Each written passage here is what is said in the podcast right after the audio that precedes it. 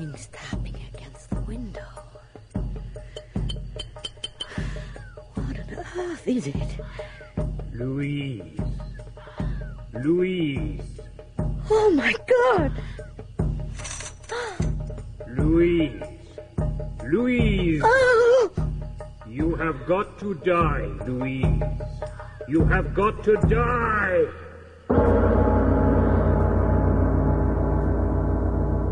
February the 28th, 1935.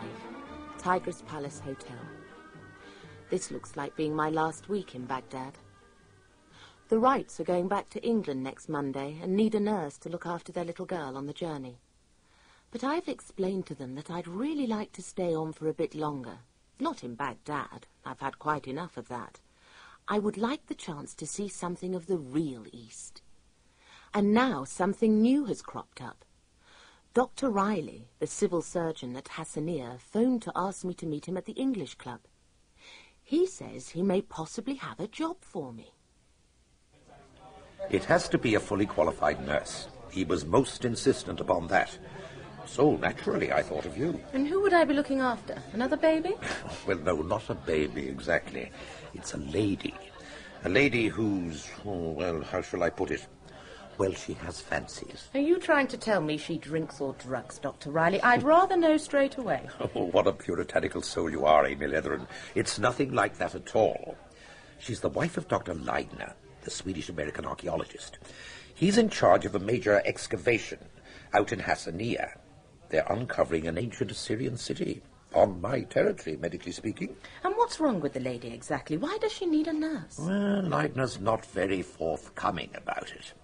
He says she has these recurring fits of nervous terrors. What kind of terrors? I really don't know. As I understand it, Leidner's got quite enough on his plate with all the problems of the dig.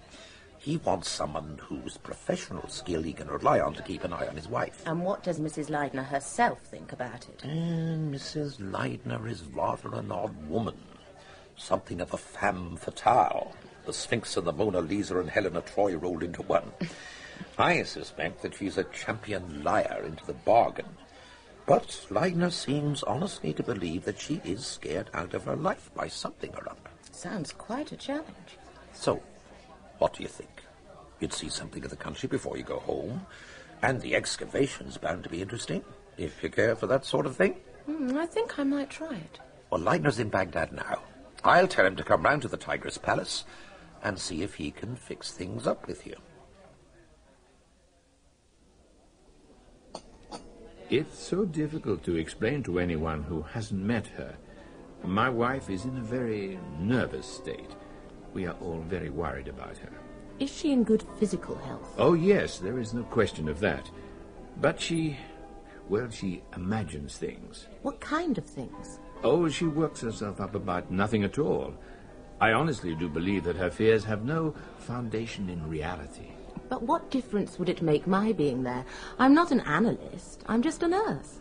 Have you discussed with her the idea of my coming out to Hassanieh? Oh, yes, I have.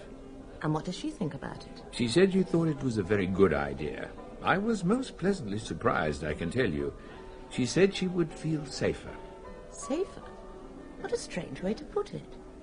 Can't you tell me what it is your wife's afraid of? I hope, uh, I believe that she will tell you that herself. I see.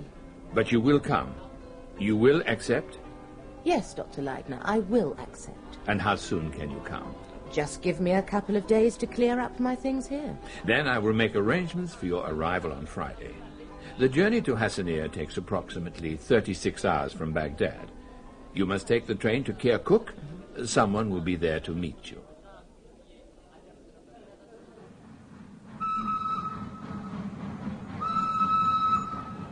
Hello, hello, hello! Nurse Leatheran? Well, you have to be Nurse Leatheran, don't you? Seeing as how you're the only white girl to get off the train. I'm Bill Coleman. How do you do, Mr. Coleman? How are you feeling? Beastly journey and all that. Pretty beastly. I'm not very good at sleeping on trains. This your kit? Well, it isn't anyone else's. It's pretty modest. Mrs. Leidner had four suitcases and a trunk, to say nothing of hat boxes, a patent pillow, and this and that and the other. Uh, the bus is just outside. The bus? The station wagon. I should warn you, it's not very well sprung. You'd better be prepared for a bumpy journey.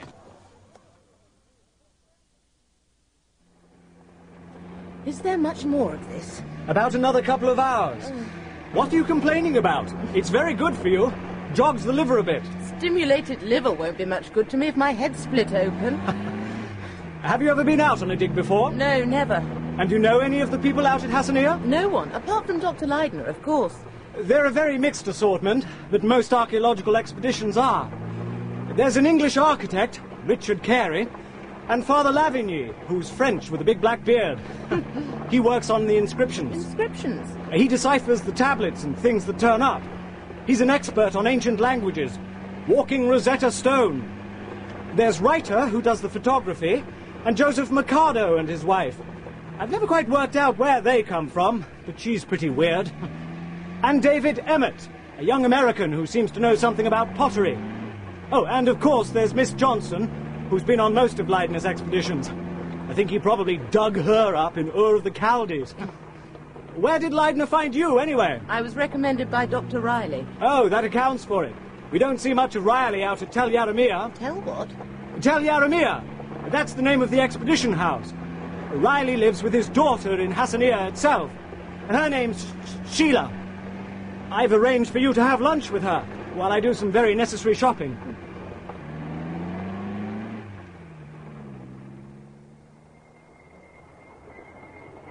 What on earth does she need a nurse for?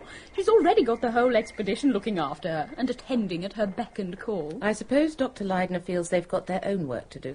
Well, all the same, a professional nurse, that's going it a bit, isn't it? you don't think there's anything wrong with her? Of course there's nothing wrong with her. The woman's as strong as an ox.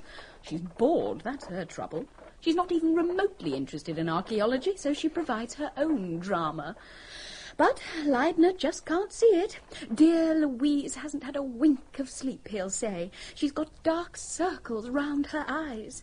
Of course, anyone but him would know she puts them there with a blue pencil. Perhaps she's nervous living out there miles from anywhere. Oh, what on earth is there to be nervous of? God knows there are enough of them living in the expedition house, and they've got guards. No, she's not really nervous. At least, At least what? Bill took me over there the other day. It was in the morning. Most of the expedition were out at the dig. Mrs. Leidner was sitting writing a letter, and I suppose she didn't hear us coming. She must have seen Bill's shadow thrown on the wall, and she let out the most frightful scream. She apologised afterwards, of course. She said she thought it was a strange man. Bit odd, that. I mean, even if it was a strange man, why scream the place down? Hmm, it does seem a bit odd. What did Leidner tell you about her? Oh, he just said that she'd be safer if I was there. Mm, she's certainly very jumpy. Mind you, they all look pretty desperate. I don't know what's the matter with them. Miss Johnson goes about so glum she can't open her mouth, and poor Carey looks a nervous wreck, as if he's going to snap in two at any moment. Oh, there's Bill back in the station wagon. You'll be able to judge for yourself soon enough. That's where the dig is, over there, that great mound by the bend in the river. The workmen look like ants running all over it. It's knocking off time. The only time of the day you'll ever see them run. and this is the expedition house. Not much to look at, I'm afraid. It's a bit like a prison. I'll drop you off in the courtyard. And there are the boys washing the pottery. They go on like that all the time. You'll soon get used to it. And here comes her ladyship. Mr. Coleman, you've been away ages. You must be Nurse Leatheran. That's right, Mrs. L. Sairey Gamp in person. This will be your room, Nurse Leatheran. It's pretty plain, I'm afraid, but I hope you'll find it comfortable enough. I'm sure I shall.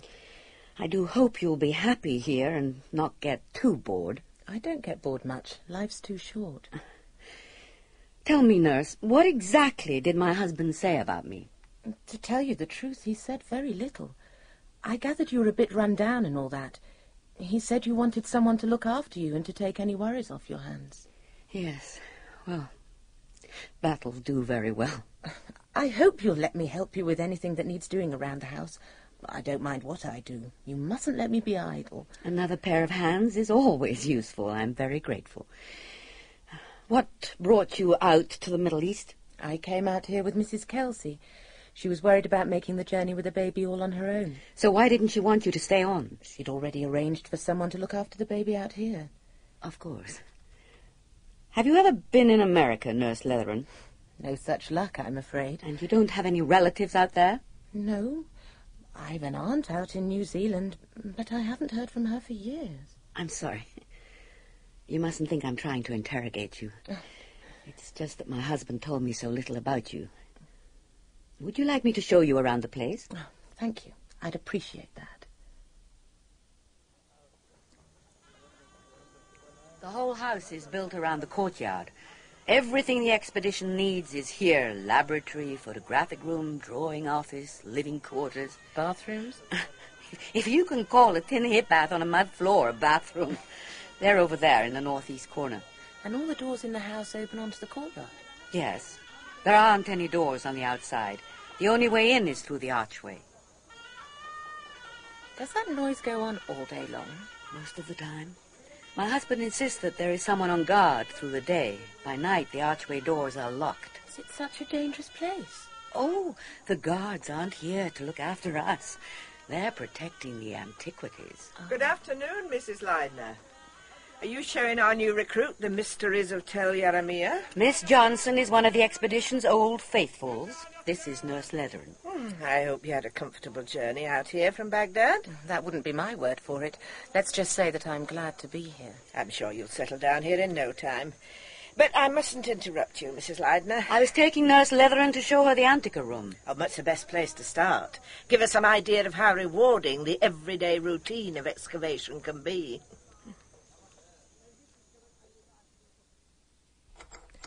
It's a pity all the pots and things are so broken. Are they really worth keeping? You mustn't let my husband hear you say that. Pottery is what interests Eric more than anything else. Some of these are the oldest things they've found. They may be 7,000 years old. Goodness. I'll show you something much more exciting. Just look at this. Oh, that's really beautiful. Is it a drinking cup? Yes. Do you see the little ram's heads? Is it gold? Oh, yes, it's gold. It's the most precious thing they've found. That's odd. What's odd? There are flakes of wax on it, as if somebody had been looking at it by candlelight. what on earth are these? They're little figurines, terracotta. They're very rude. What nasty minds those old people must have had. Oh, forgive me. Uh, I did not mean to disturb you. Do come in, Father. Nurse, this is Father Lavigny. Oh, good afternoon, Nurse. I've been showing her some of our treasures. Yes, they have found some really remarkable things. Look at this. It's a dagger. Early Akkadian, isn't it, Father? I believe so. And is that gold as well? It is. Such things are very rare. Uh, most of the tombs on the mound had been plundered centuries before. This came from a royal tomb which the grave robbers had not found. Oh, it'll be getting dark soon. Would you like to come up on the roof and see the sunset, Nurse? It's usually very beautiful about this time. I'd love to. The stairs up to the roof are in the far corner over there. Ah, good evening, Mrs. Leidner. Good evening, Mr. Carey. You've been working late. I've been trying to mark out an outline of the walls of the temple, but it seems a hopeless task. Let me introduce Nurse Leatheran, Mr. Carey. How do you do? You must take her out to the dig tomorrow. I'm sure she'd be very interested. It would be a pleasure. We're just going up to the roof to watch the sunset. Will you come with us? I've seen enough sunsets to last me a lifetime, Mrs. Leidner. And I'm rather tired. Come on then, nurse. This way.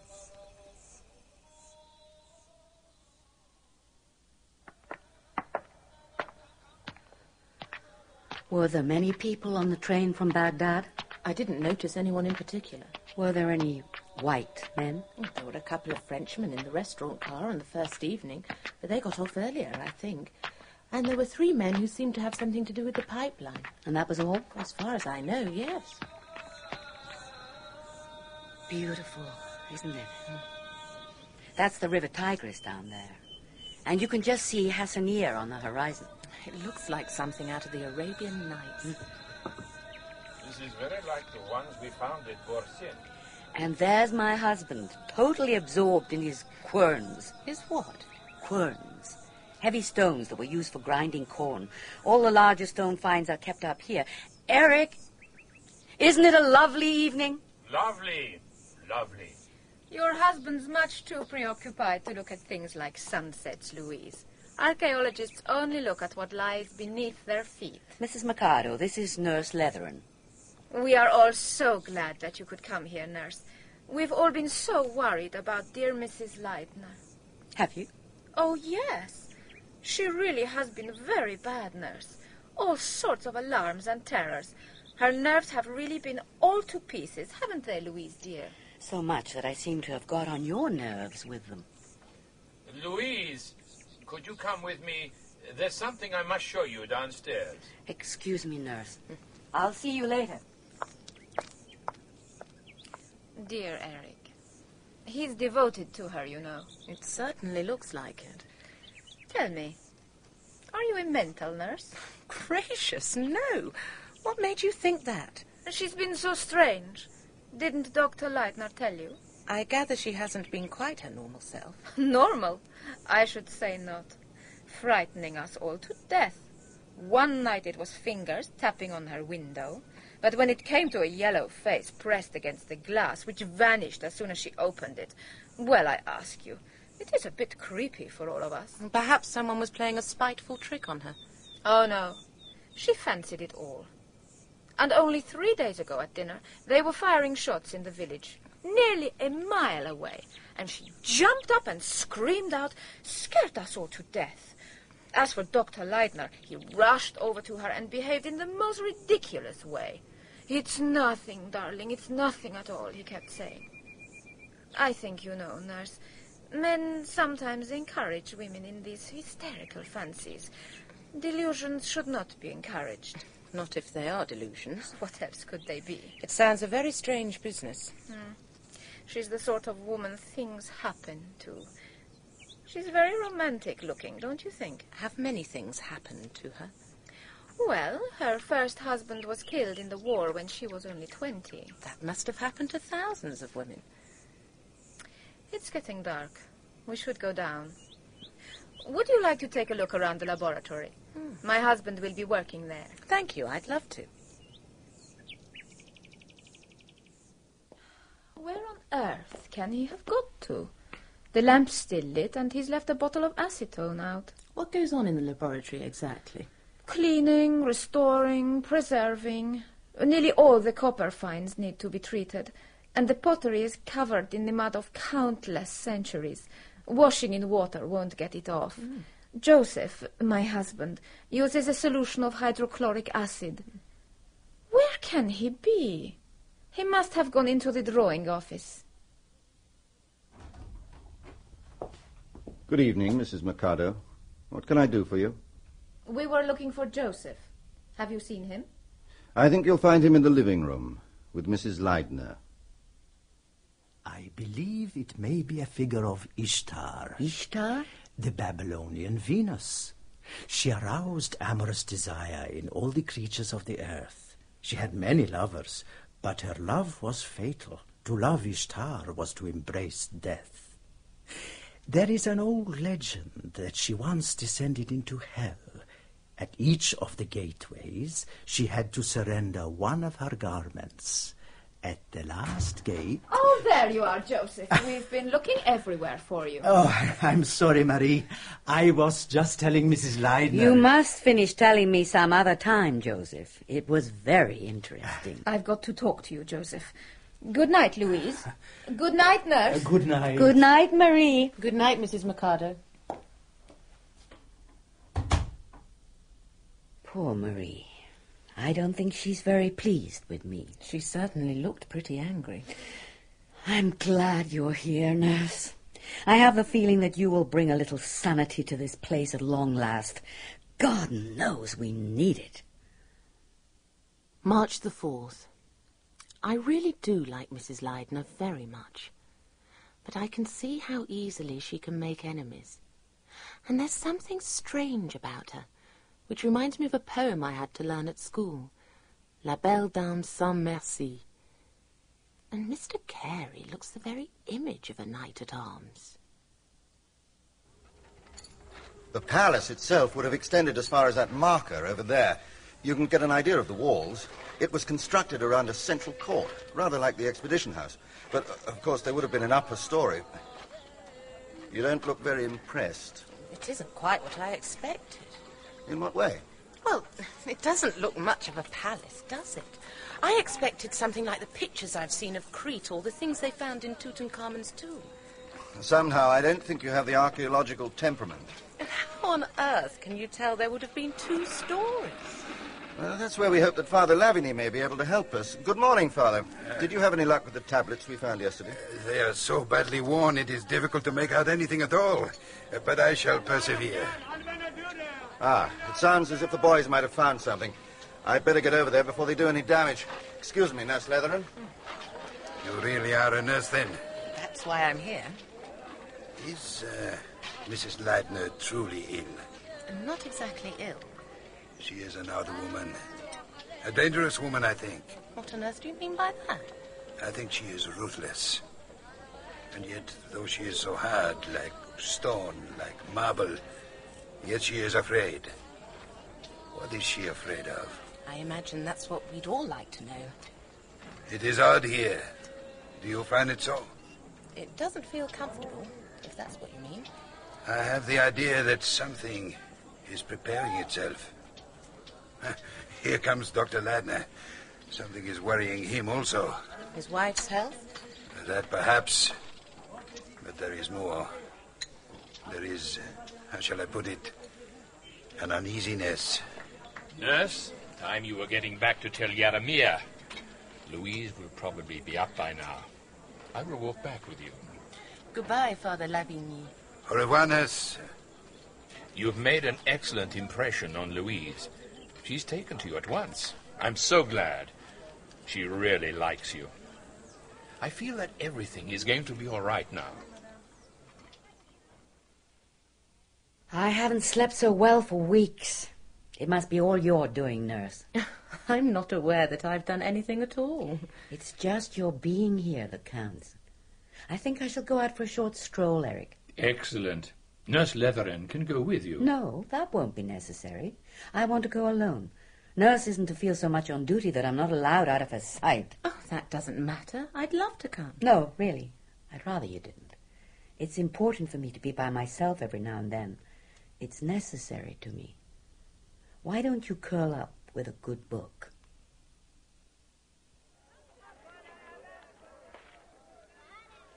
Left you to your own devices, have they, nurse?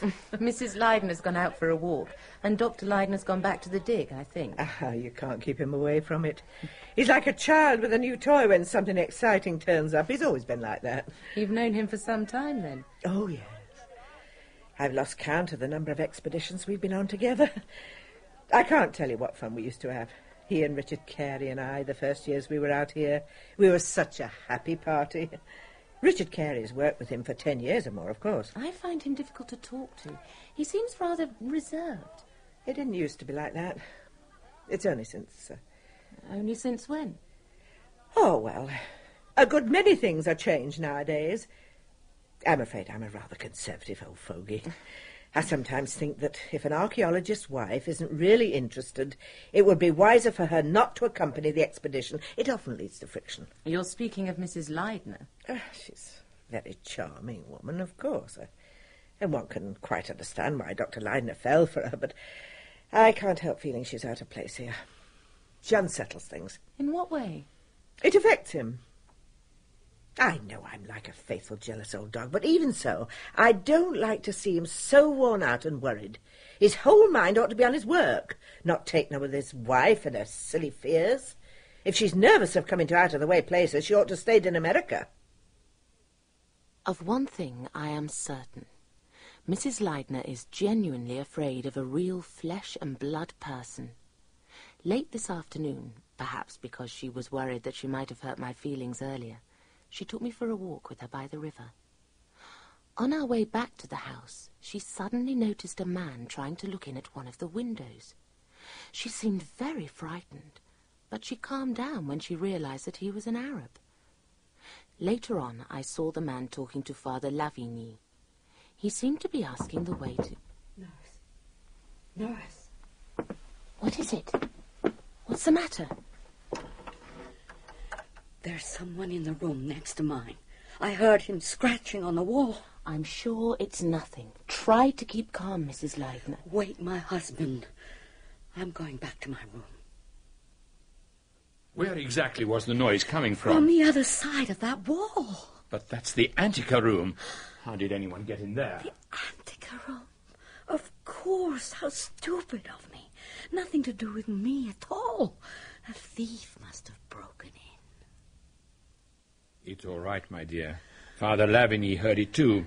He was here when I arrived. I heard footsteps outside my window, and then I thought I saw a light in the Antica room. By the time I got here, there was no sign of anyone. The door was locked as usual. And the courtyard door is locked. Is anything missing? Nothing, as far as I can tell. I was checking the shelves when you arrived. That must have been the noise which disturbed you, my dear. Just Father Lavigny taking down the boxes to see if anything had been stolen. Yes, that is what it must have been. I'll take you back to your room, Mrs. Leidner. Can you stay with me for a little while, nurse? I must talk to you. Of course. I know it's late and you're probably tired out, but I've made up my mind to tell you everything. I must tell someone, or I shall go mad. I think it would be just as well. It's not easy to know the best thing to do when one's kept in the dark. Do you know what I'm frightened of? Just tell me. I'm afraid of being murdered. By whom? By my first husband. But I thought he was dead. So I once believed. But now I'm no longer so sure. All I know is that he intends to kill me. Whether he's dead or alive. I'd better start at the very beginning. When I was a girl of 20, I married.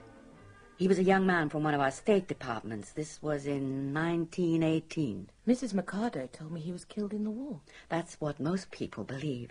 The truth is somewhat different. I'd only been married for a few weeks when I discovered that my husband was a spy in the pay of the Germans. I learned that the information which he had supplied to them had led directly to the sinking of an American transport ship with the loss of thousands of lives. Oh, how terrible.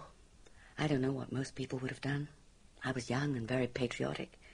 I thought my country could do no wrong. I went straight to my father, who was in the War Department, and told him what I'd discovered. Frederick was killed in the war, but not on the Western Front. He was shot as a spy in America. Everyone thought he died a hero's death. I had a lot of sympathy and kindness shown to me as a war widow. There were proposals of marriage, but I always refused. I didn't feel I could ever trust anyone again. Yes, I can imagine feeling like that. Then I became very fond of a certain young man, and I no longer felt quite so certain about not marrying again. But then an amazing thing happened. I got a letter from Frederick saying that if I ever married again, he'd kill me. From Frederick? You mean from your dead husband? I thought at first I was going mad. I went to see my father, and he told me that Frederick had not, in fact, been shot. He had escaped, but his escape had done him no good. He was in a terrible train crash a few days later, and his body was found in the wreckage. They were certain it was him? My father was certain that it was, but the body was very disfigured. He dismissed the letter as a cruel and malicious hoax. And were there any more letters? Oh, yes. Whenever I seemed to get interested in a man, I would receive a letter threatening my life. In your husband's writing? That is difficult to say. I had no letters of his. I had only my memory to go on. So what happened then? Three years ago, nearly fourteen years after Frederick's death, I met Eric Leidner. I still had no intention of getting married, but Eric made me change my mind. Right up to the day we were married, I expected another threatening letter to arrive. None came.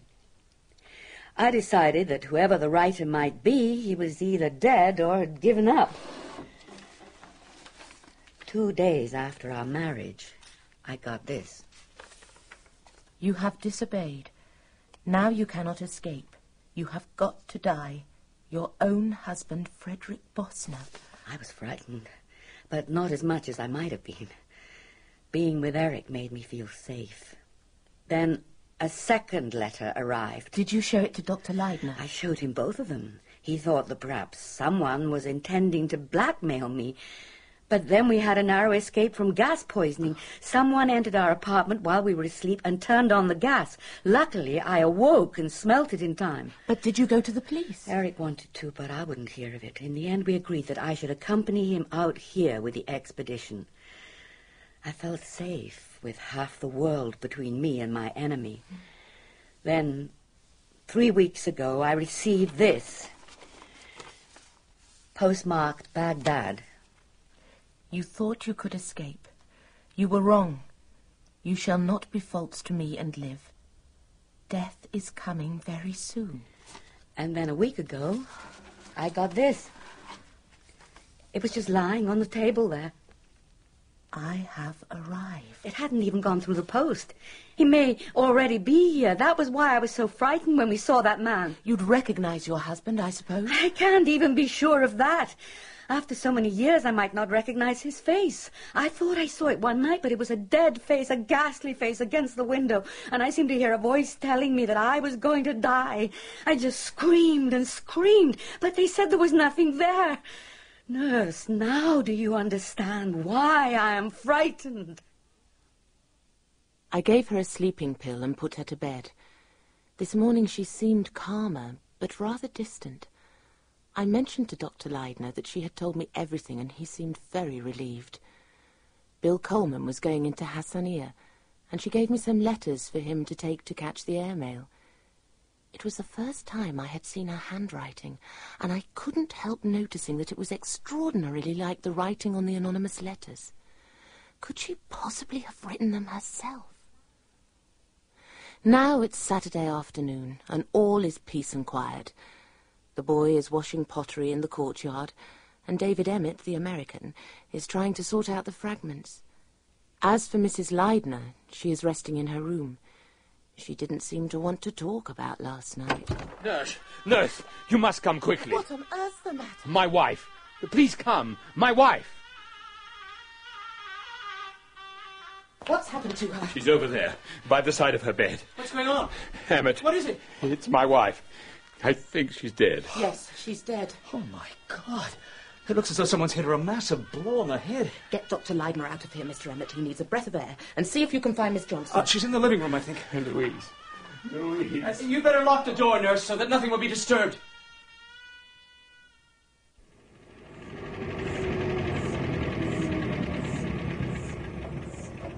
Well, well, look who's here. Sairey Gamp as I live and breathe. What's the matter? You look as though the cat's got your canary. Mrs. Leidner's dead. What do you mean, you're pulling my leg? Mrs. Leidner has been killed. What did you say, nurse? What has happened to Mrs. Leidner? She has been murdered. Murdered? You can't mean that. She must have done it herself. Suicides don't hit themselves a massive blow on the head. It's murder, all right, Mrs. Mercado. Oh, it's horrible. Murder. Dr. Leidner's in his room. Oh. Miss Johnson's looking after him. What do you think we should do? Well, I think you'd better get back to Hassanieh as quick as you can. Captain Maitland's the man to get in touch with, I think. I've no idea what the procedure is. Get hold of Reilly. He'll know what to do. Uh, someone must have slipped in through the gate when the boys weren't looking. Yes, that's what must have happened. I'll go and talk to them. I'd like to have a word with you alone, nurse, while we've got the chance. Captain Maitland has arrived and is interviewing all the members of the expedition, but there's one fact I want you to help me to establish the time of the murder. When was it exactly that Dr. Leidner found his wife's body? I should say it was a quarter to three, Doctor. And how do you know that? I happened to look at my watch after I got up from examining the body. Ah. And did you form any opinion as to how long she'd been dead? Obviously, it would only be a guess. Yes, but even so. I should say that she'd been dead at least an hour. Hmm. Which agrees with my own estimate. I'm inclined to put the time of death between 1.15 and 1.45. Half past one, that's near enough. Ah, Captain Maitland, do come in.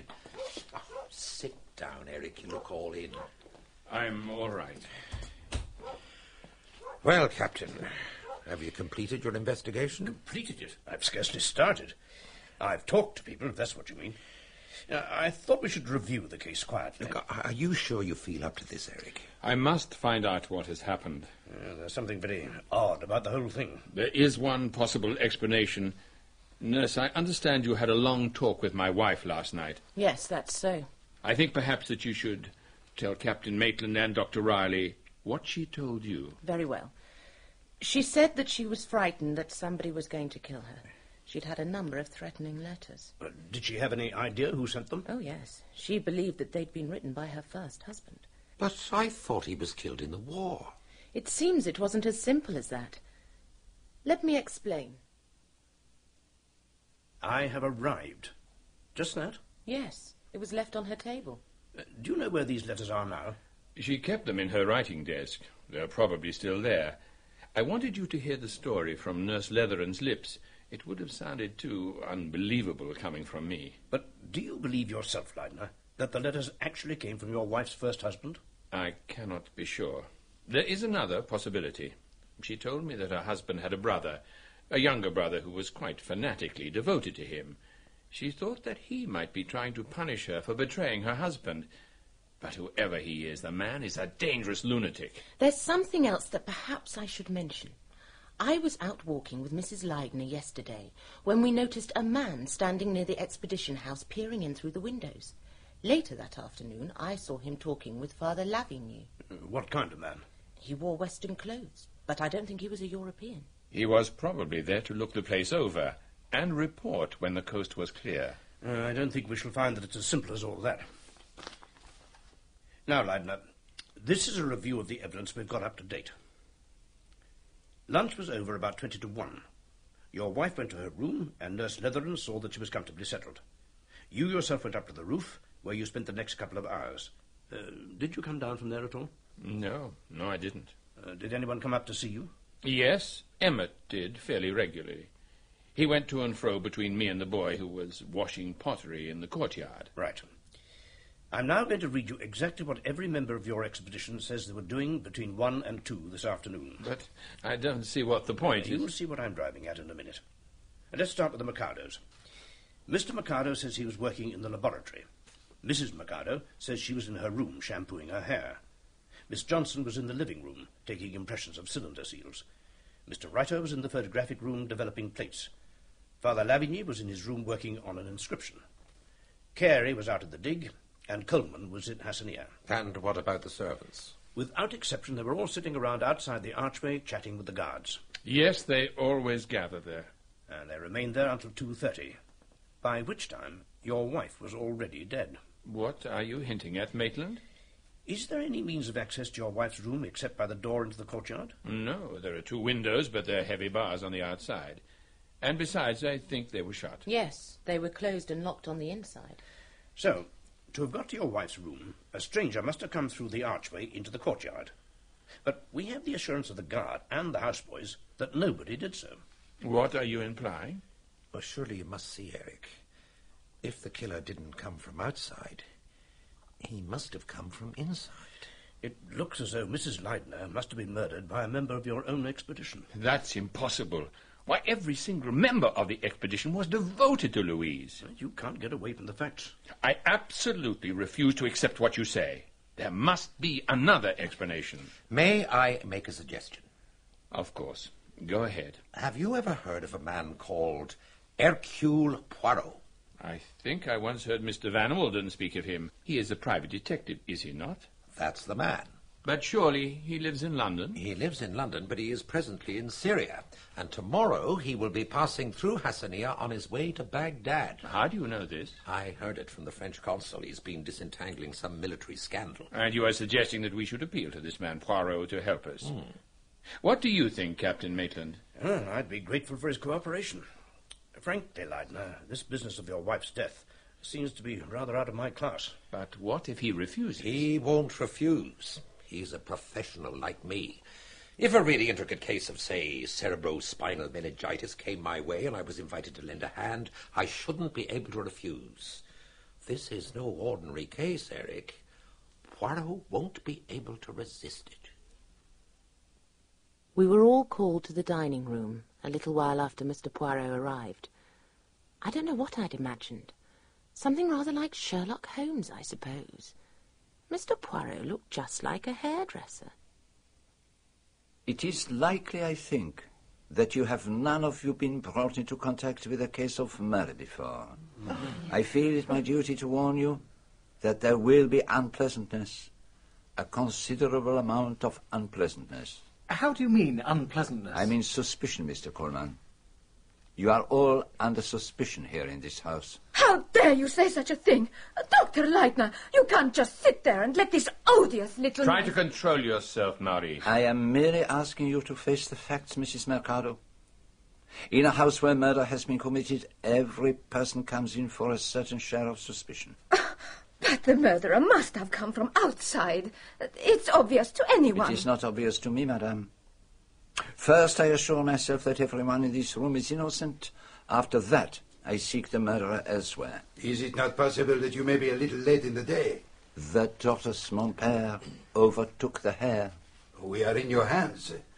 Convince yourself as soon as you can of our innocence in this terrible business. But perhaps, mon père, the church will set an example. Ask any questions you please of me. I understand this is your first season here. Where do you come from exactly? The order of the Pères Blancs at Carthage. Were you at any time acquainted with Mrs. Leidner before coming here?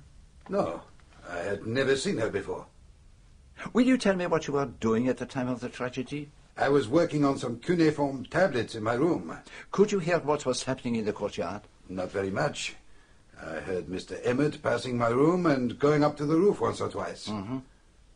Now, two nights ago, I understand there was a burglary here. That is so. I thought I saw a light in the antique room. You believe, do you not, that some unauthorized person was on the premises at that time? I do not know what to think. Nothing was taken or disturbed in any way. Supposing a stranger had been on the premises, could he have concealed himself somewhere until the following day? I hardly think it would be possible. There is no way he could have hidden away. There is another point. The other day, Nurse Leatheran noticed you talking to a man outside the expedition house. She had previously seen that same man trying to peer in at one of the windows. Did you speak to this man first, or did he speak to you? I believe that he spoke to me. What did he want? He said, I think, uh, something to the effect of, was this the American Expedition House? And then something about the Americans employing a lot of men on their work. I really did not understand him very well. He was not a European? Oh, no, he spoke Arabic. Can you describe him? He was rather a short man, uh, squarely built. He had a very noticeable squint. Mm-hmm. Does that agree with the way you would describe him, nurse? Not exactly. I should have said he was tall and rather thin. I didn't notice any squint. Ah, it is always so. The description of the same man by two different people never does it agree. But let us continue our inquiry. What have you to tell us, Mr. Emmott? I was working on the pottery in the courtyard from a quarter to one till a quarter to three, overseeing the boy, Abdullah, sorting it through and occasionally going up to the roof to help Dr. Leidner. How often did you go up there? Four times, I think. And for how long? Usually a couple of minutes, but on one occasion I must have been up there for ten minutes or more discussing with Dr. Leidner what to keep and what to get rid of. And I understand that when you came down, the boy had left his place. Yes, he'd gone over to gossip with the others who were outside the archway. And that is the only time he left his work? I sent him up to the roof once or twice. I imagine that it is hardly necessary to ask whether you saw anyone enter or leave Mrs. Leidner's room. I saw no one at all. Nobody even came out into the courtyard during the two hours I was working there. Can you tell us what time it was when both you and the boy were absent and the courtyard was empty? It must have been about half past one. Does that agree with your estimate of the time of death, Dr. Reilly? Oh, it does indeed. Hmm. Then I think we can take it that Mrs. Leidner met her death during that ten minutes. Oh, I can't bear it. It's so terrible. Terrible it undoubtedly is, Mrs. Mercado, but it is essential that we all keep calm. Tell me of the way in which you spent yesterday afternoon. I was washing my hair. I told Captain Maitland. It seems awful to have been doing something so ordinary and not to know what was going on. Did the murder come as a surprise to you? What on earth do you mean by that? What should I mean, madame? You have told everyone how fond you were of Mrs. Leidner. I thought that perhaps she may have confided in you. Oh, I see. No. Dear Louise never told me anything about someone wanting to kill her. Of course, I could see she was terribly worried and nervous, and there were all those strange occurrences tapping at the window and ghostly faces. Fancies, I think you called them, Mrs. Mercado. Let us move on. Miss Johnson, according to the statement, you were working in the living room at the time of the murder. Uh, that's right. I was taking impressions of some cylinder seals. And you saw and noticed nothing? No. Are you quite sure? No. There was nothing, really. Is there something that comes back to you vaguely? Something you saw out of the corner of your eye, hardly knowing that you saw it? No, definitely Something not. Something that you might have heard, or even imagined you had heard? I can't be sure. I have imagined since that at some time during the afternoon I heard a very faint cry. All the windows in the living room were open and uh, there were all sorts of sounds from the people working in the barley fields. But you see, uh, since then I, I've somehow got it into my head that it was Mrs. Leidner that I heard. And that's worried me a great deal because if I'd jumped up and run along to her room I might have been in. Don't start getting ideas like that into your head, Miss Johnson.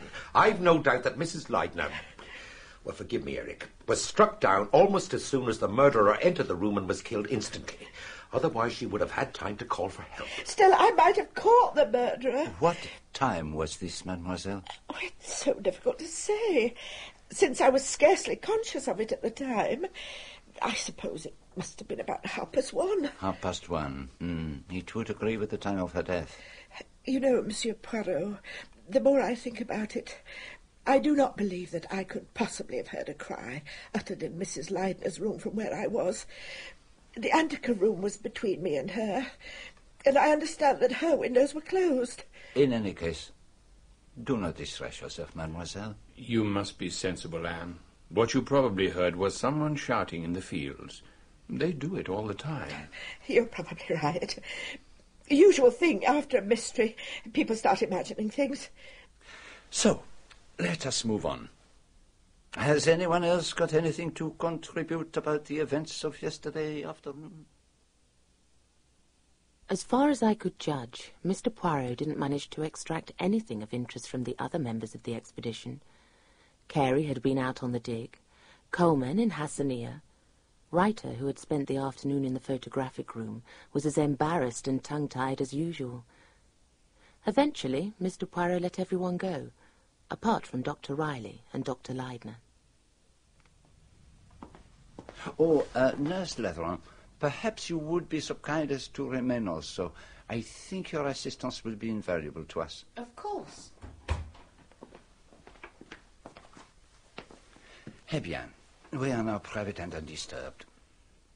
We have heard what the members of the expedition have to tell us. But surely... Yes, Master? What is it that you think? It's just that perhaps even if anyone did know or suspect something, it wouldn't be easy to bring it out in front of everyone else, particularly in front of Dr. Leidner. That is very true. But let me explain. In England, before the races, you have a parade of the horses, do you not? They go in front of the grandstand so that everyone may have the opportunity of assessing them. That is the purpose of the little assembly you have just witnessed. I ran my eye over the likely starters. I understand. Now to a few formalities. Had your wife made a will, Dr. Leidner? I do not think so. And where was that? It did not seem worth it from her point of view. Was she not a wealthy woman? Yes, during her lifetime. Her father left her a considerable sum of money in trust. She could not touch the capital. At her death, it was to pass to any children she might have, and, failing children, to the Pittstown Museum. And there were no children? No. Then we can dismiss one motive from the case. It is, you comprehend, what I look for first. Who benefits by the deceased's death? In this case, it is a museum. The next step is to examine the possible motives of the husband of the deceased. Oh, come on now, Monsieur Poirot. I do not fear, Doctor. In the first place, Dr. Leidner has been proved never to have gone near his wife's room yesterday afternoon. In the second, he loses rather than gains by his wife's death. And in the third... Yes, Monsieur Poirot? In the third place, I can recognize devotion when I see it. I believe, Dr. Leidner, that your love for your wife was the ruling passion of your life. That is so. Therefore, we can proceed. Yes, for goodness sake, let's get on with it. Do not be impatient, my friend. In a case like this, everything must be approached with order and method. Ha, we now come to a very important point. I think, Dr. Leidner, that you have not told me the whole truth. Oh, I assure you, I have kept nothing back. I think not. You have not told me, for instance, your real reason for installing Nurse Leatheran in the house. But I explained to you my wife's nervousness. Her fears. No, no, no, no. Does not make sense. Your wife is in danger. She is threatened with death. Yet you send, not for the police, not even for a private detective, but for a nurse. I thought. I thought that she. There can be only one answer. You did not yourself believe that your wife was in danger. I don't know. I don't know. But you do know.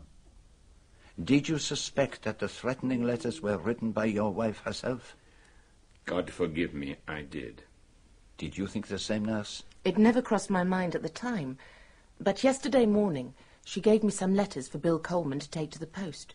The writing on the envelopes looked just like the writing on the anonymous letters. Did you notice the similarities, Dr. Leidner? Oh, yes. The writing on the letters was small and cramped. Not broad and generous like Louise's. But I couldn't help noticing that many of the letters were formed in exactly the same way. See for yourself, Monsieur Poirot. You've got the anonymous letters there. This is a letter in Louise's own handwriting. But, Eric, when the possibility occurred to you that your wife had written the letters herself, what did you think? I wondered if all that worrying over her husband's death might not have affected my wife's brain in some way. I thought she might possibly have written the letters herself without being conscious of having done so. That is possible, isn't it? The human brain is capable of almost anything. Hmm. I am no handwriting expert, but it does look as if the letters were written by the same person. But where does that get us? It seems to me that there are several possible solutions to the case as it stands. And what are they? Solution one, the simplest. Mrs. Leidner's first husband is still alive. He sends her the threatening letters and then somehow gets into the expedition house and kills her, leaving as mysteriously as he came. Solution two. For reasons which only a psychologist could explain, Mrs. Leidner writes herself threatening letters. She even stages the gas poisoning. But that doesn't explain who killed her. Then we must look among your staff for the killer, Dr. Leidner. I won't accept that. It is the only logical conclusion. Someone gets to know about the letters and kills Mrs. Leidner to satisfy a private grudge. He or she believes that the letters would divert any suspicion. The murder would be put down to a mysterious outsider. And what's the third solution? It is similar to the first, but infinitely more interesting to my mind. The letters are genuine. The murderer is Mrs. Leidner's first husband, or possibly his younger brother, and this man is actually a member of the expedition staff. But that just isn't possible. I fear it is all too possible. And if that is so, we have to proceed very warily, for it means that the murderer is still with us. And as I have so often observed, murder is a habit. To protect himself from discovery, the killer will not hesitate to strike again. But it's just not possible. What you're saying is absurd. Are you actually trying to suggest that my wife's former husband is a member of my expedition and that she did not recognize him? That is exactly what I am suggesting, Dr. Leidner. Reflect for a little moment on the facts. Fifteen years ago, your wife lived with this man for a few weeks. Are you so certain that she would have known him again after all that time? I think not. His face will have changed. His build will have changed. But what about his voice, though? That, Dr. Reilly, is a detail he is perfectly capable of attending to himself. And remember, she was not looking out for a man who would come from her own household.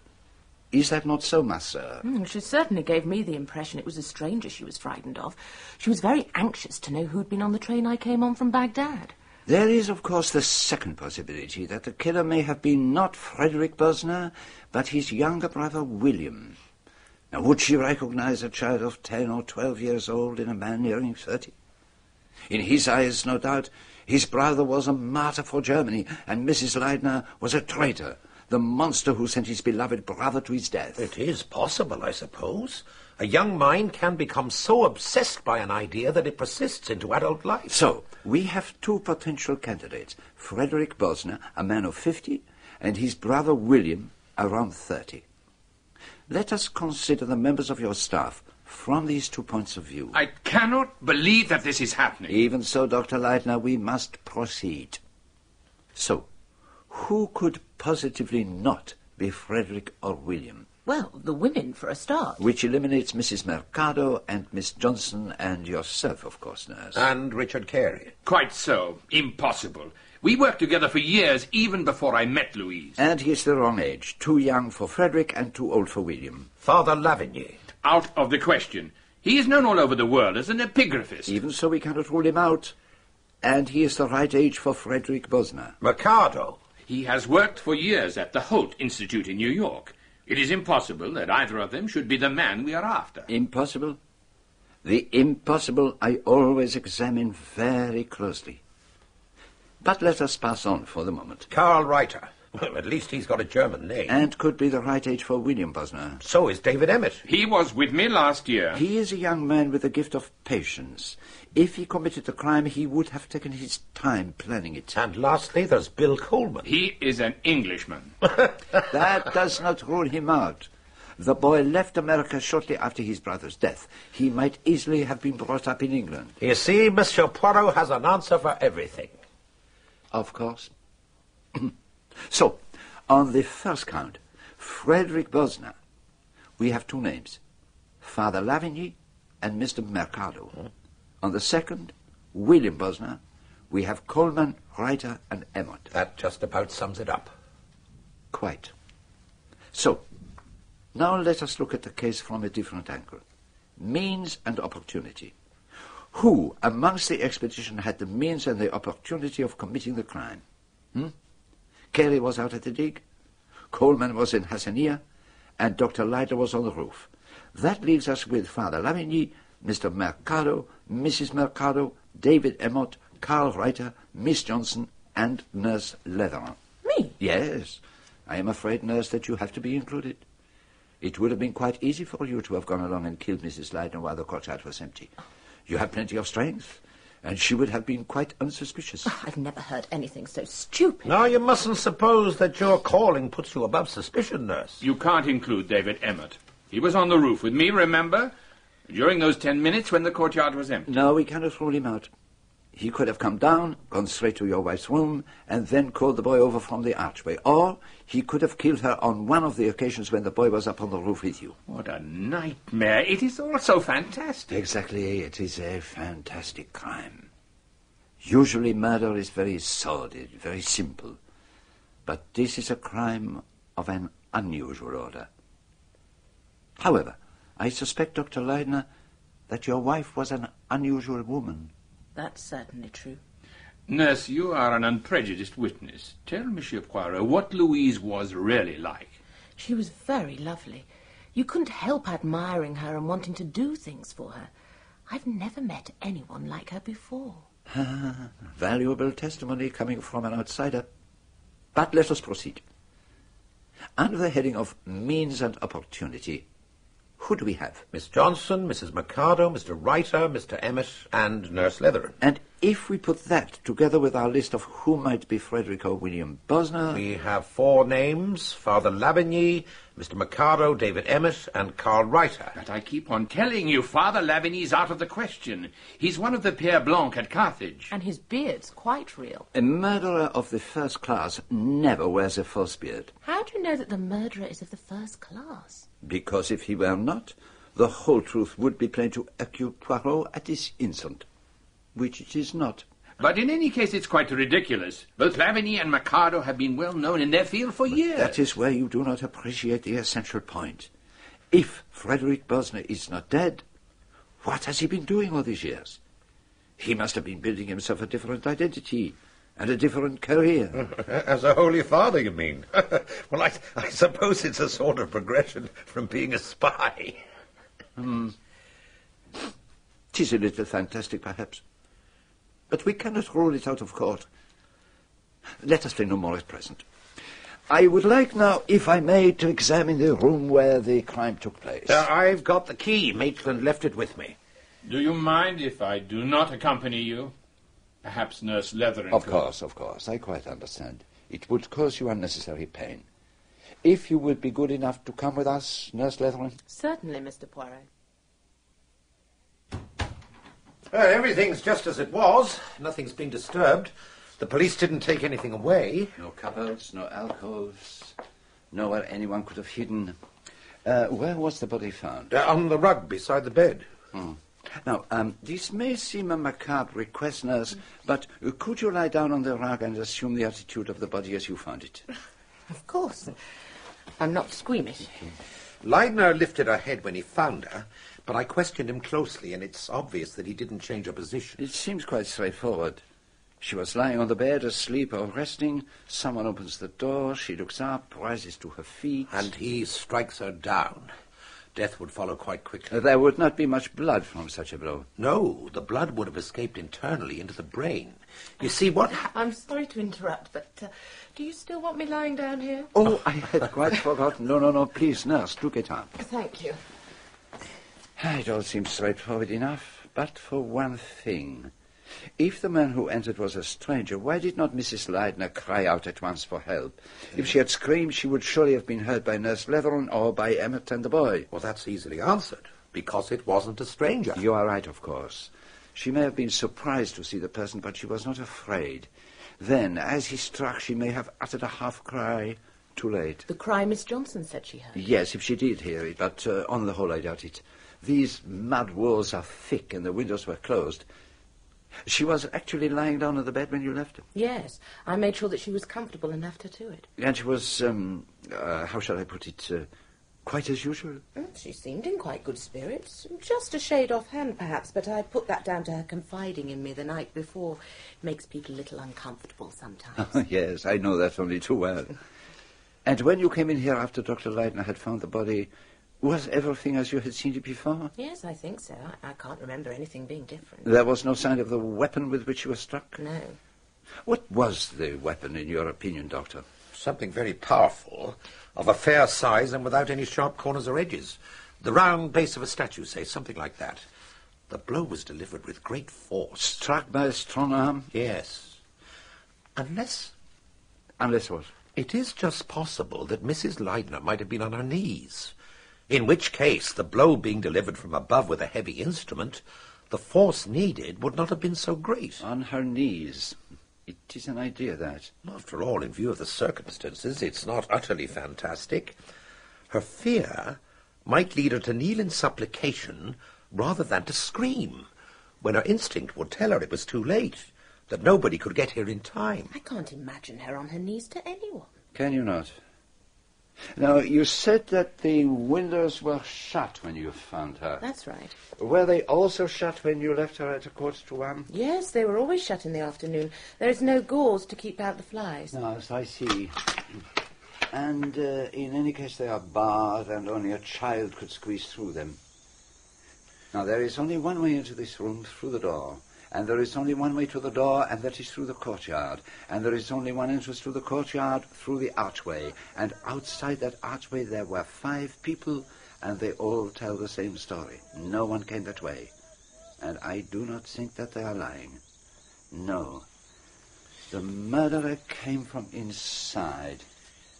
But, ah, what is this? Oh, what is what? Here, on the rug by the washstand. Uh, what do you say, Doctor? Is that blood? It might be. I'll make sure if you like. If you will be so kind. Uh, nurse, can you remember, was this jug out of the basin or in it when you left Mrs. Leidner at a quarter to one? I can't be sure. I rather think it was standing in the basin, but I only think so because it usually was. I just feel that if it hadn't been, I would have noticed it. I understand. It is your hospital training. And after the murder, was the jug standing at the side as it is now? Oh, I didn't notice then. All I looked for was whether there was any place anyone could be hidden, or if there was anything the murderer had left behind him. It is blood, all right. Is it important? Oh, how can I tell? It may mean nothing at all. I can say perhaps that the murderer touched her, that there was blood on his hands, and so he came over here and washed them. But I cannot jump to conclusions and say that it was so. There is no trace of blood in the basin. Now, the stain may be of no importance at all. Well, as I said, there would have been very little blood. Of course, if he'd probed the wound at all... No, What's the matter, nurse? Ah, nothing. Just goose flesh, a goose walking over my grave. Ah, you need to get away from here for a while. When we have finished, I am going back to Hassanieh with Dr. Reilly. Uh, we will take you with us. You, you will give Nurse Leatheran a cup of tea, will you not? I should be delighted. Oh, no, I couldn't think of such a thing. You, nurse, will do as you are told. Besides, it will be of great advantage to me. There is a good deal more we have to discuss, and I cannot do it where we must preserve the decencies. Ah, the good Dr. Leidner worshipped his wife, and he is sure, oh, so sure, that everyone must have felt the same about her.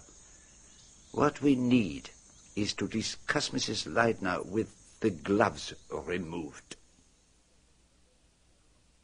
Don't stint yourself over the scones, nurse. They're excellent, and not just by Hassanieh standards. Mm, they're really very good. So, who are the most likely candidates for the Bosner brothers, do you think?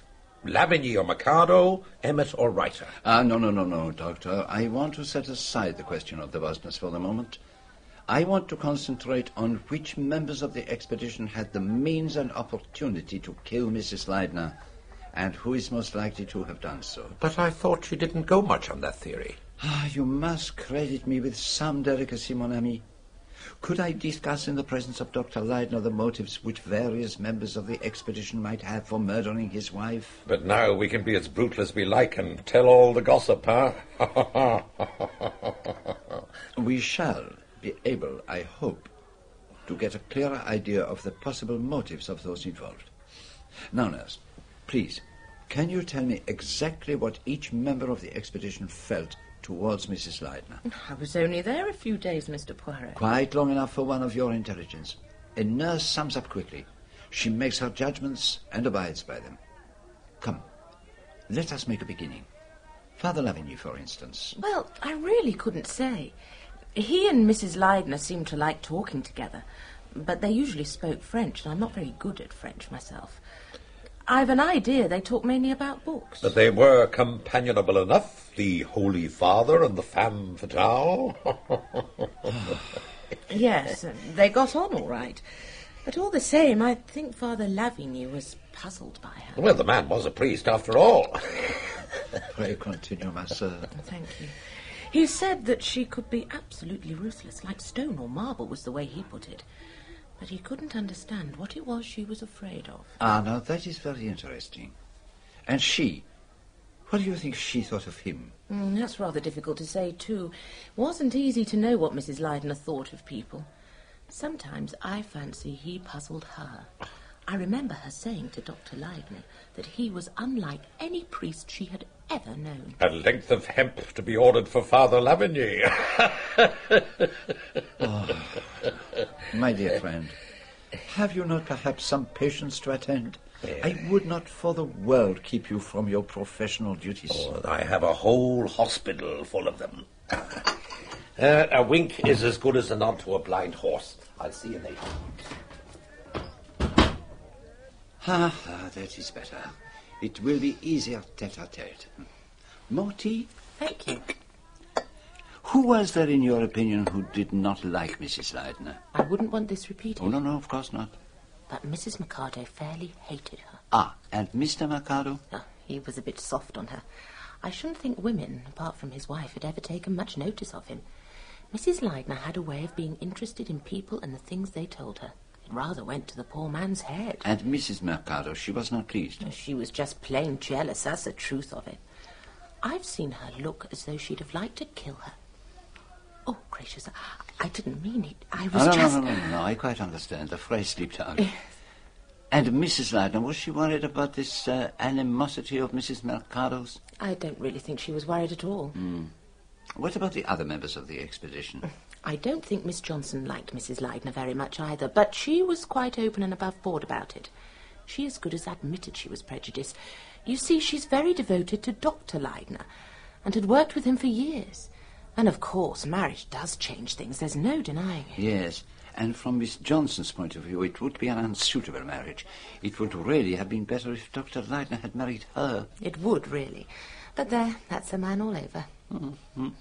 I've an idea that Mr. Carey was jealous in just the same way. He was always very reserved with Mrs. Leidner, and so was she with him. He was an old friend of her husband's, of course, and some women can't stand their husbands' old friends. And the young men? Coleman said that she was like a, a thingamajig that comes to lure people into marshes. It's true, there was something unearthly about her. And Mr. Emmott? He's so quiet and never says much. She was very nice to him always. She used to tease him a bit about Miss Reilly. And what about Mr. Reiter? I've seen her be quite nasty to him. I think he got on her nerves. She could be very sarcastic when she wanted to. Ah, Miss Reilly. Hello. You have had a good game of tennis? Oh, so so. How's our local mystery coming along? Not very fast, mademoiselle. I see you've rescued Nurse Leatheran from the wreck. She has been giving me valuable information about the members of the expedition. And I am learning a good deal about the victim. And the victim is often the clue to the mystery. Oh, that's rather clever of you. It's certainly true that if ever a woman deserved to be murdered, Mrs. Leidner was that woman. Miss Reilly! Nurse Leatheran, I'm afraid, was quite taken in by her, like many other people. Do you know, Monsieur Poirot, I rather hope that this case isn't going to be one of your successes. I'd quite like the killer of Mrs. Leidner to get away with it. In fact, I wouldn't have objected to putting her out of the way myself. In that case, I hope you have an alibi for yesterday afternoon, mademoiselle. Oh, yes. I was playing tennis at the club. But seriously, Monsieur Poirot, I wonder if you know anything at all about Mrs. Leidner and the kind of woman she was. You shall inform me, mademoiselle. There's a convention. One doesn't speak ill of the dead. That's stupid, I think. It's the living who need protecting. Has Nurse Leatheran told you of the queer atmosphere there was at Tell Yarimjah? How they all used to glare at one another like enemies? That was Louise Leidner's doing. She wanted to break things up always, just for fun or for the sense of power it gave her, and she was the kind of woman who had to get hold of every male within reach. Miss Reilly, that isn't true. I know it isn't. Ah, It wasn't enough for her to have Leidner worship her. She made that stumbling idiot Mercado her slave. She tied Bill Coleman up in knots, and she made poor Carl Reiter's life hell on earth. And she had a jolly good go at David. Mr. Emmott. Yes, David was better sport to her because he put up a fight. And he had sense enough to know that she didn't really care a damn. And that's why I hate her so. She wasn't a sensual woman. She didn't want affairs. It was all a cold-blooded experiment on her part. She was a kind of female Iago. She must have drama. But she didn't want to be involved herself. Well, do you see at all what I mean? I see perhaps more than you know, mademoiselle. Pray continue. What have you told him about her and Carey? Well, I mentioned that they didn't hit it off very well. You fool! he was head over heels in love with her, and it was tearing him to pieces because he worshipped Leidner too. She made it her business to come between them. But all the same, I fancied What have you fancied, mademoiselle? that this time she'd gone too far. That for once in her life she felt something like passion. But that's scandalous. They hardly ever saw one another. hell of a lot you know about it. It was Mr. Carey and Mrs. Leidner in the house, but they used to meet outside. She'd walk down the path to the river, and he'd leave the dig for an hour or so. They used to meet among the fruit trees. I saw him once just as he was leaving her, striding back to the dig, and she was standing looking after him. I took a look at her face through my field glasses. If you ask me, I believe she cared like hell for Richard Carey. That is most illuminating. Excuse me butting in on your case. I just thought I should put you right about the local colour. I don't believe a word of it. Perhaps not. Yet when she spoke of Carey and Mrs. Leidner walking together by the river, I saw a look of doubt come into your eyes, did I not? You'll be happy to hear that I just killed off the most troublesome of my patients. I trust I gave it time enough. Making any progress? Of a kind. We have been discussing the victim. Ah. Tell me, quite frankly, Doctor, what was your opinion of Mrs. Leidner? Frankly, it's hard to say. Charming, intelligent, not particularly vain. She was, I've always thought, though I've got no proof of it, a most accomplished liar. But whether she lied to herself as well as other people, I don't know. I don't think she really was a manhunter. She just liked the sport of bringing them down with her bow and arrow. If you get my daughter on the subject. We have just had that pleasure. Ah, I saw her as I came in. I didn't realize she'd been with you. She hasn't wasted much time. The younger generation has no sentiment toward the dead. It's a pity all young people are such prigs. They condemn the old morality and then proceed to set up a much narrower code of their own. I wish Sheila was honest enough to admit that she hated Mrs. Leidner for good old-fashioned personal reasons. Jealousy, perhaps? Just so. Sheila's about the only young girl in this place, and she naturally assumes that she ought to have it all her own way with the young things in trousers. Naturally, it annoys her when a woman who, in her view, is middle-aged and already had two husbands to her credit, comes along and licks her on her own ground. But Louise Leidner was no ordinary woman. She certainly was not. She'd got that sort of calamitous magic that plays the devil with things. A kind of belle dame sans merci. That's funny. What is? That you should say that. It was the very phrase that came into my mind not long after I met her. Did it now? How very strange. I'd better go and give directions for dinner. You should have something before you go back to Tell Yarimjah, nurse. Thank you. Tell me, you are not afraid to go back there tonight? Oh, no. I remember what you said about murder being a habit, but I can't see how anyone would want to murder me. I know you will be vigilant, but I only hope you are right. It was night by the time I got back to Tell Yarimjah. I can't explain why, but I got the feeling that something was wrong. There weren't any lights showing in the living room. A lamp was still on in the drawing office, but all the other windows were dark. As I passed the drawing office to go to my room, I looked in. Mr. Carey was in his shirt sleeves working over his big plan of the excavation. Terribly ill he looked, I thought. So strained and worn, as if something were gnawing away inside him and wouldn't let him rest. What's that? Who is it? It's only me, Mr. Carey. Oh, nurse. You're back from Hassanieh. You're working late. I saw the light burning. Everyone else seems to have gone to bed. I thought I might as well get on with things. We're starting digging again tomorrow. Isn't it a bit soon? It's the best thing, I think.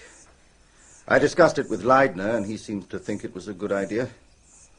He'll be in Hassanieh tomorrow, seeing to all the dreadful details. But the rest of us will carry on here. You know, it's not easy just sitting around and looking at each other all the time. Yes, I'm sure you're right. It helps to take your mind off it if you've got something to do. When's the funeral? Do you know? The day after tomorrow. You look just about all in. If you'd like a sleeping I'll carry on, nurse. Habit-forming things, sleeping draughts. Well, good night then. If there's anything I can do. Don't think so. Thank you, nurse. Good night. I'm so terribly sorry, Mr. Carey. Sorry. For everyone, it's all so dreadful. But especially for you. For me? Why for me? Well, you were such an old friend of them both. I'm an old friend of Leidner's. I wasn't a friend of hers, particularly. Well, good night, Mr. Carey.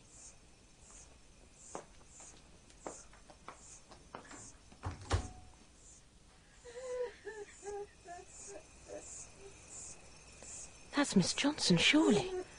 What's she doing in Leidner's office at this time of night?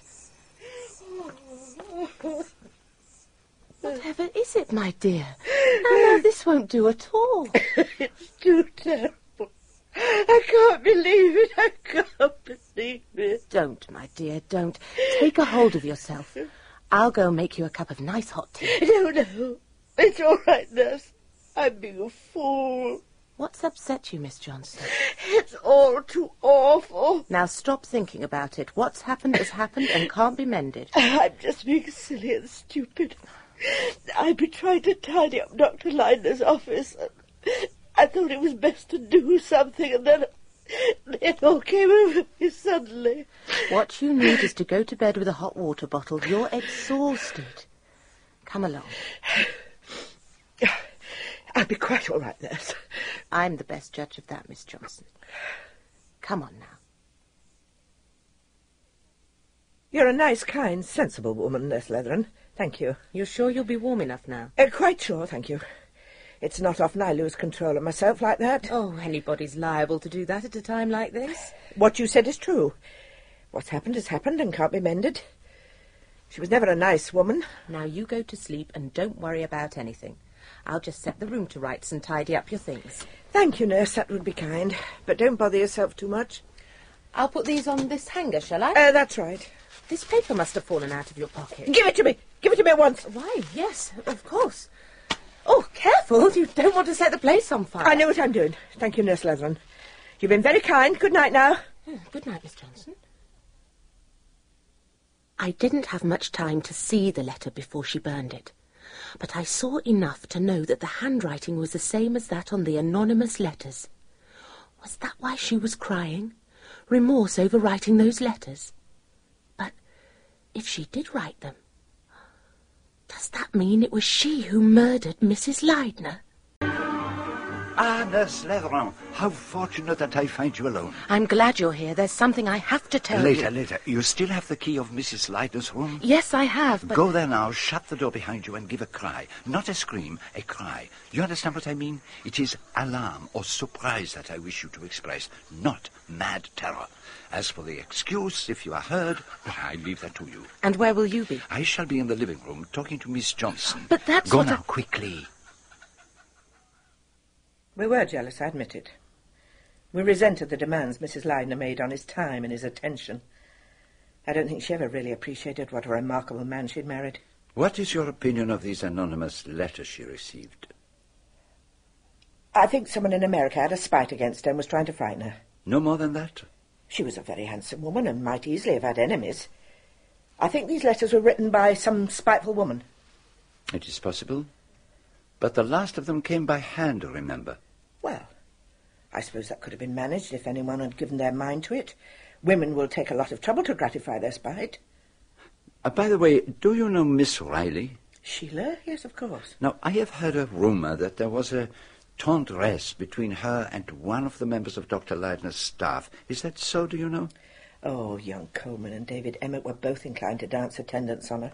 After all, she's the only young creature round the place. But I don't know that there was anything in it on her side. She never came out here to see them? Oh, yes. She was out here a good deal. I saw her riding towards the dig on that awful afternoon. But neither David Emmott nor Bill Coleman was on duty then. Carey was the only one who was out there.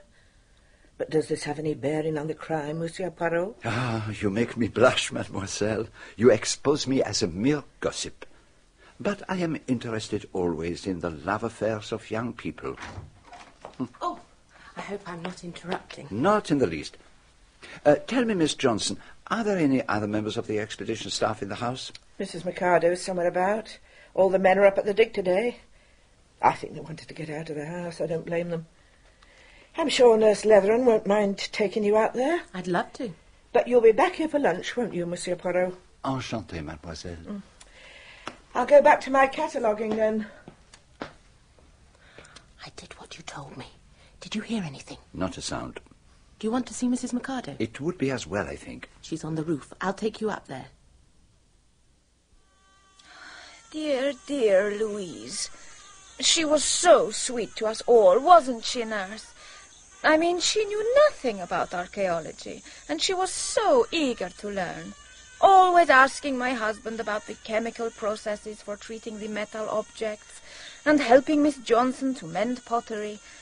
Oh, we were all devoted to her. That is not what I have heard. I understood that there was a certain tenseness, an uncomfortable atmosphere here. But who could have told you such a thing? Did you, Nurse Leatheran? I have my spies, madame. Don't you think that after an event of this kind, everyone always pretends a lot of things that never were? You know, tension, atmosphere, and the feeling that something was going to happen. Mm, there is a lot in what you say, madame. But I must be on my way. We are going to take a little look at uh, the dig. We were a thoroughly happy family here. Anyone will tell you. I am very relieved to hear it, madame.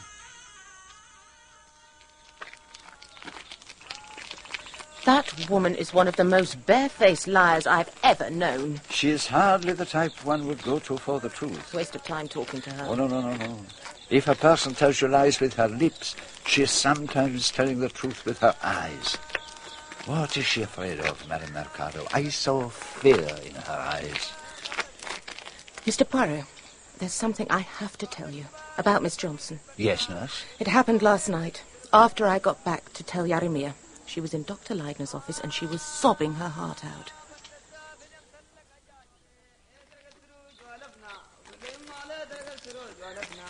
This is most interesting. For when I talked to her this morning, she let out the fact that she knew all about the letters. So far, they have not been spoken of in the presence of the staff. Of course, it is quite possible that Dr. Leidner told her about them, but if he did not, well, then it is curious and interesting, is it not? Are you going to tackle her about the letters? Oh, no, no, no, no, no. Always it is unwise to parade one's knowledge. Until the last moments, I keep everything here in my head, in the little grey cells. At the right moment, I make the spring, like the panther. And mon Dieu de consternation. Yeah, yeah, that's right. Uh, hold it upright like that. Yeah, good. There's Mr. Reiter. The expedition's photographer. Hmm. What was it that Mademoiselle Reilly said? That Mrs. Leidner amused herself by tormenting him. Surely you're not going to be influenced by anything that girl says. Nevertheless, nurse, it would be interesting to know what he thought of Mrs. Leidner. Our belle dame sans merci.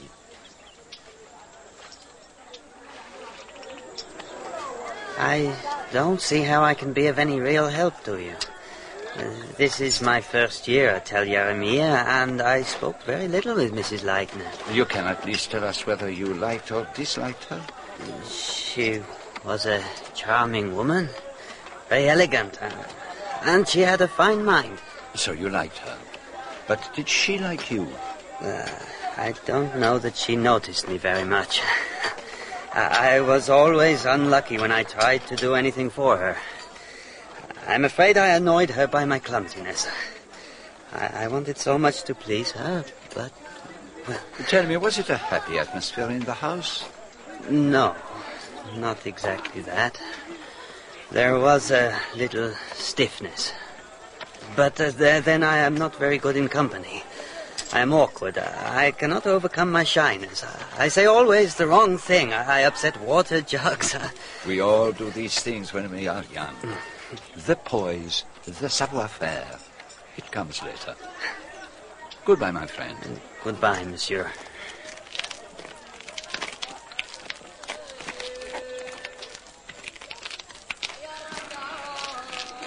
That is either an extraordinarily simple young man or a very remarkable actor. So, where do we go next? Over there is what they call the deep cut. They never seem to find much there except bits of broken pottery, but Dr. Leidner always says it's most important, so I suppose it must be. Hmm. Well, let us see who we can find there.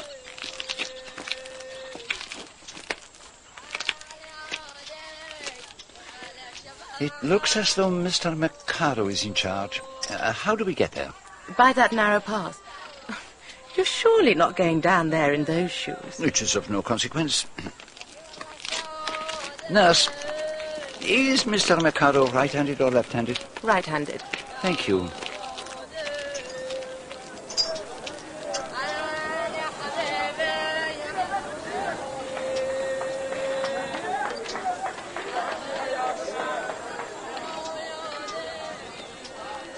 I didn't realize you were interested in archaeology, Monsieur Poirot.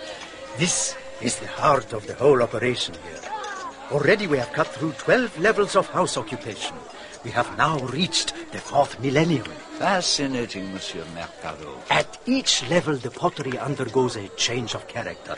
Sometimes quite subtle, but always unmistakable. Take the shape of this beaker, for example. Ah! Oh, what on earth is the matter? Something stung me like a red-hot needle. We must find out what it is. Um, roll back his sleeve, nurse, uh, quickly. Oh, it's a tiny puncture, not much bigger than a pinprick. Curious. An ant, perhaps. Here. I'd better put on a little iodine, nevertheless. Oh, thank you, nurse. One can never be too careful, particularly out here. Now, Monsieur Poirot, here is something you really must see. A level composed almost entirely of infant burials.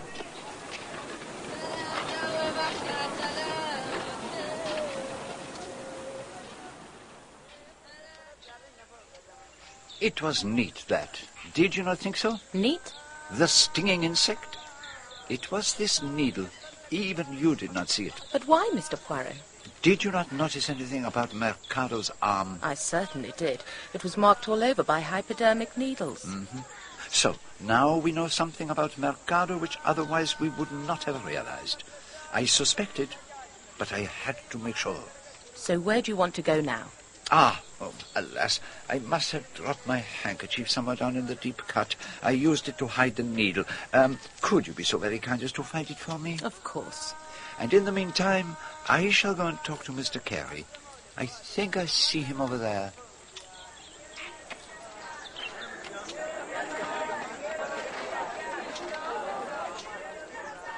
I'm afraid I'm hardly the right person to help you.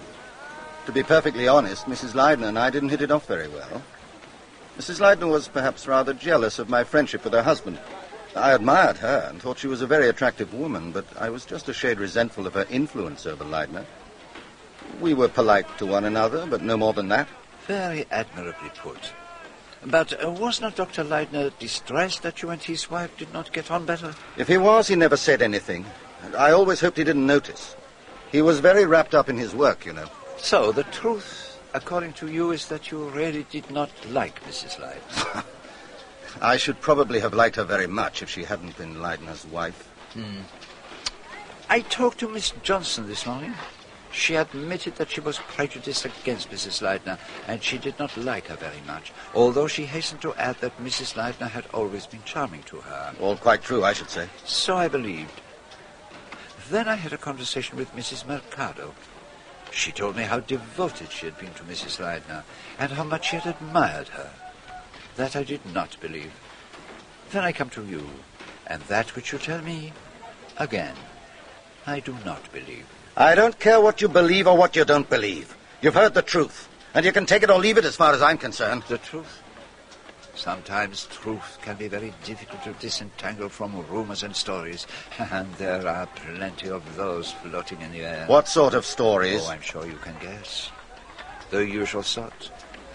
About you and Mrs. Leidner. And you believe them? I am willing to be convinced of the truth. I doubt if you'd know the truth if you heard it. Try me and see. I will then. This is the truth. I hated Louise Leidner. I hated her like hell. I, I, I do not come round the corner for a moment, nurse, in case Mr. Carey turns his head. Now it is all right. I didn't want to interrupt. How did you know I was there? I simply knew. You have my handkerchief? Ah, thank you. Do you think he did hate her, Mr. Poirot? Yes, I think he did. But now let us go and have a word with Mr. Emmott. He is uh, working on top of the mound.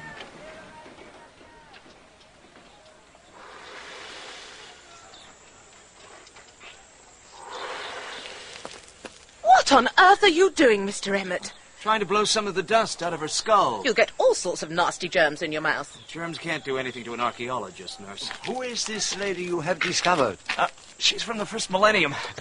A person of some consequence, perhaps, to judge by her jewelry. The skull looks rather odd, though. It suggests death by foul play. A Mrs. Leidner of 2,000 years ago? Perhaps. Are you getting anywhere with your investigation, Monsieur Poirot? The hub of the case is Mrs. Leidner. I must know what sort of woman she was. Can you help me?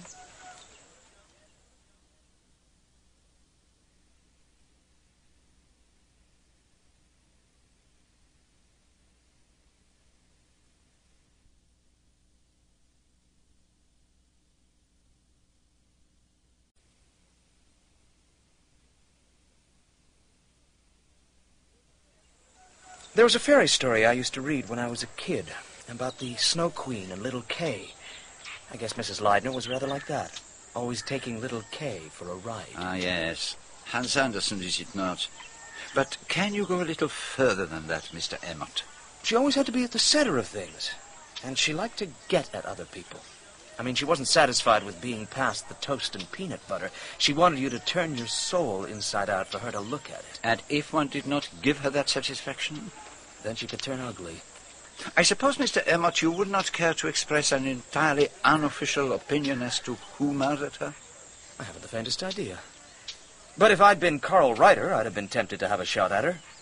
Mind you, he asked for it by being so damned sensitive. But you don't really believe that he killed her? No. I don't believe you'd kill a woman because she made you look a damn fool at every meal. Ah, which reminds me that I promised Miss Johnson I would be back at the house for lunch. Thank you, Mr. Emmott. You have been most helpful. Did Monsieur Poirot have a profitable morning out at the dig? It's difficult to tell, really. He seemed very interested in everything that was going on. And where is he now? With Father Lavigny. I hope they won't be long. Lunch is nearly ready. Oh, what on earth was that? What's going on? My dear, what is the matter with you? It's some noise outside in the field. It sounded much closer, as if it came from inside the house, like the time when... Uh, did you hear the noise, Monsieur Poirot? Oh, a thousand pardons, mademoiselle. The fault is entirely mine. It was the most peculiar accident. The good father was explaining to me some tablets, and I take one to the open window to see better, and ma foi, not looking where I was going, I stub the toe, and the pain is so sharp that I cry out. We thought it was another murder. Did Father Lavigny show you all the treasures? I drew Monsieur Poirot's attention to one or two things. In particular, a most beautiful gold cup. No wax on it today. Wax? What do you mean by that? When Mrs. Leidner showed it to me some days ago, there were drops of wax on it as if someone had been looking at it by candlelight. Ah, uh, now I understand. Uh, candle grease. I think it's time we went into luncheon. And afterwards, mademoiselle, if you would be so kind, I would like to see something of your own work here. I am fast becoming a keen student of archaeology. This is an impression we took from a cylinder seal. It's the figure of a water god. His shrine is surrounded by wavy lines which represent water, and there are streams flowing from his waist. Fascinating. How do you make the impressions? With plasticine. You use a great deal of it? A fair amount. We seem to have got through a lot already this year, though I can't imagine how. And where is it kept, mademoiselle? Uh, it's kept in this cupboard here. Mm-hmm. There you are. Stationery supplies, photographic paste, Durafix, plasticine. Yeah, ah, there is something at the back of the shelf. What is this, mademoiselle? Oh, it's a mask. A nasty, horrid mask. But I've never seen it before. How did it get there? What is it? As to how it got there, well, one hiding place is as good as another, and I presume that this cupboard would not have been turned out until the end of the season. As to what it is, that too is not difficult to say. We have here the face that Mrs. Leidner described. The ghostly face seen in the semi-dusk outside her window. Then it was not a fancy. It was a trick.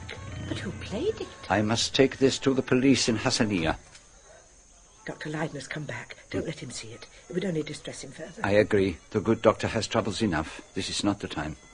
The funeral will be at 11 o'clock tomorrow in Hassanieh.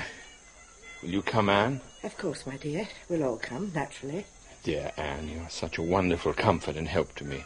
I'm sorry, Monsieur Poirot. I am quite neglecting you. Are you making any progress? Things march slowly, Doctor. Now, if you'll excuse me, I must return to Hassanieh. Of course, of course. But I must have a word with Nurse Leatheran before I depart.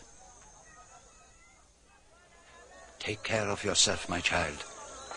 I wonder if it is well for you to remain here. I must speak to Dr. Leidner about leaving. I can't very well stay on any longer. But I thought I'd better wait until after the funeral before asking him. That would be most considerate. But in the meantime, do not try to find out too much. I do not want you to be clever. It is for you to hold the swabs and for me to do the operation. Do you understand? The funeral is over. I was more moved by it than I'd expected. I have arranged with Dr. Leidner to leave tomorrow and spend a few days in Hassanieh. He really was very kind and insisted on giving me an extra week's salary. It is the very least I can do to express my gratitude. I don't feel I deserve it. My coming didn't save her. I failed. But you were never expected to save her. After all, I didn't engage you as a female detective. I never dreamed my wife's life was in danger. I was convinced it was all nerves and that she had worked herself up into a rather curious mental state. You did all that anyone could do. She liked and trusted you. There's nothing for you to reproach yourself with. Dr. Leidner, Have you come to any conclusion about the anonymous letters? I don't know what to believe. Has Monsieur Poirot come up with any suggestions? He hadn't yesterday. Have you yourself had any thoughts? Anonymous letters are usually the work of a woman. I suppose they are. But you seem to forget that these may be genuine. They may actually have been written by Frederick Bosner. I haven't forgotten, but I can't believe somehow that that's the real explanation. I do. But it's all nonsense his being one of the expedition staff. I believe that the truth is much simpler. The man is a madman, of course. Somehow or other he got into the place on that fatal afternoon. The servants may be lying. They could have been bribed. I suppose it's possible. It's all very well for Poirot to suspect the members of my expedition. I am perfectly certain none of them had anything to do with it. I have worked with them. I know them. But is it your experience, nurse, that anonymous letters are usually written by women? It isn't always the case, but there's a certain type of feminine spitefulness that finds relief that way. I suppose you are thinking of Mrs. Mercado.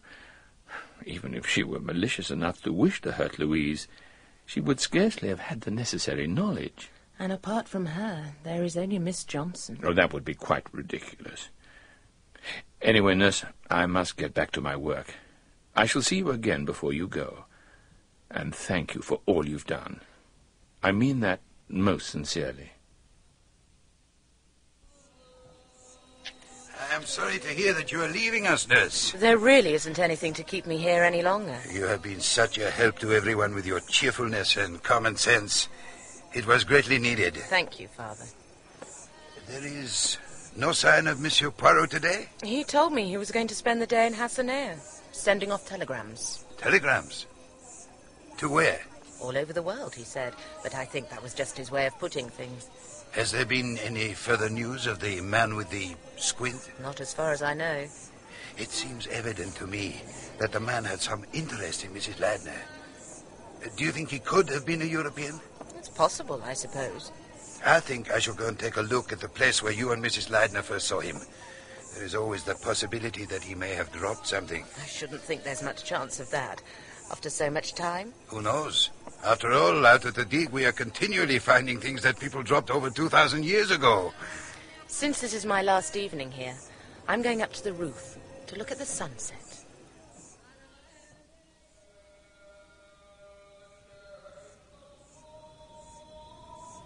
Miss Johnson.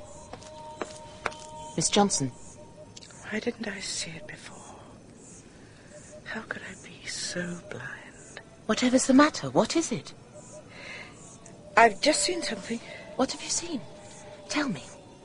Whatever is it, you look all in. I've seen how someone could have come in from outside, and no one would ever guess. I don't understand what you mean. Can't you explain more clearly? Uh, not now. Later. We ought to have seen. Oh, we ought to have seen. If only you'd tell me. I've got to think it out first. I've got to think it out. Miss Johnson. I need to be by myself.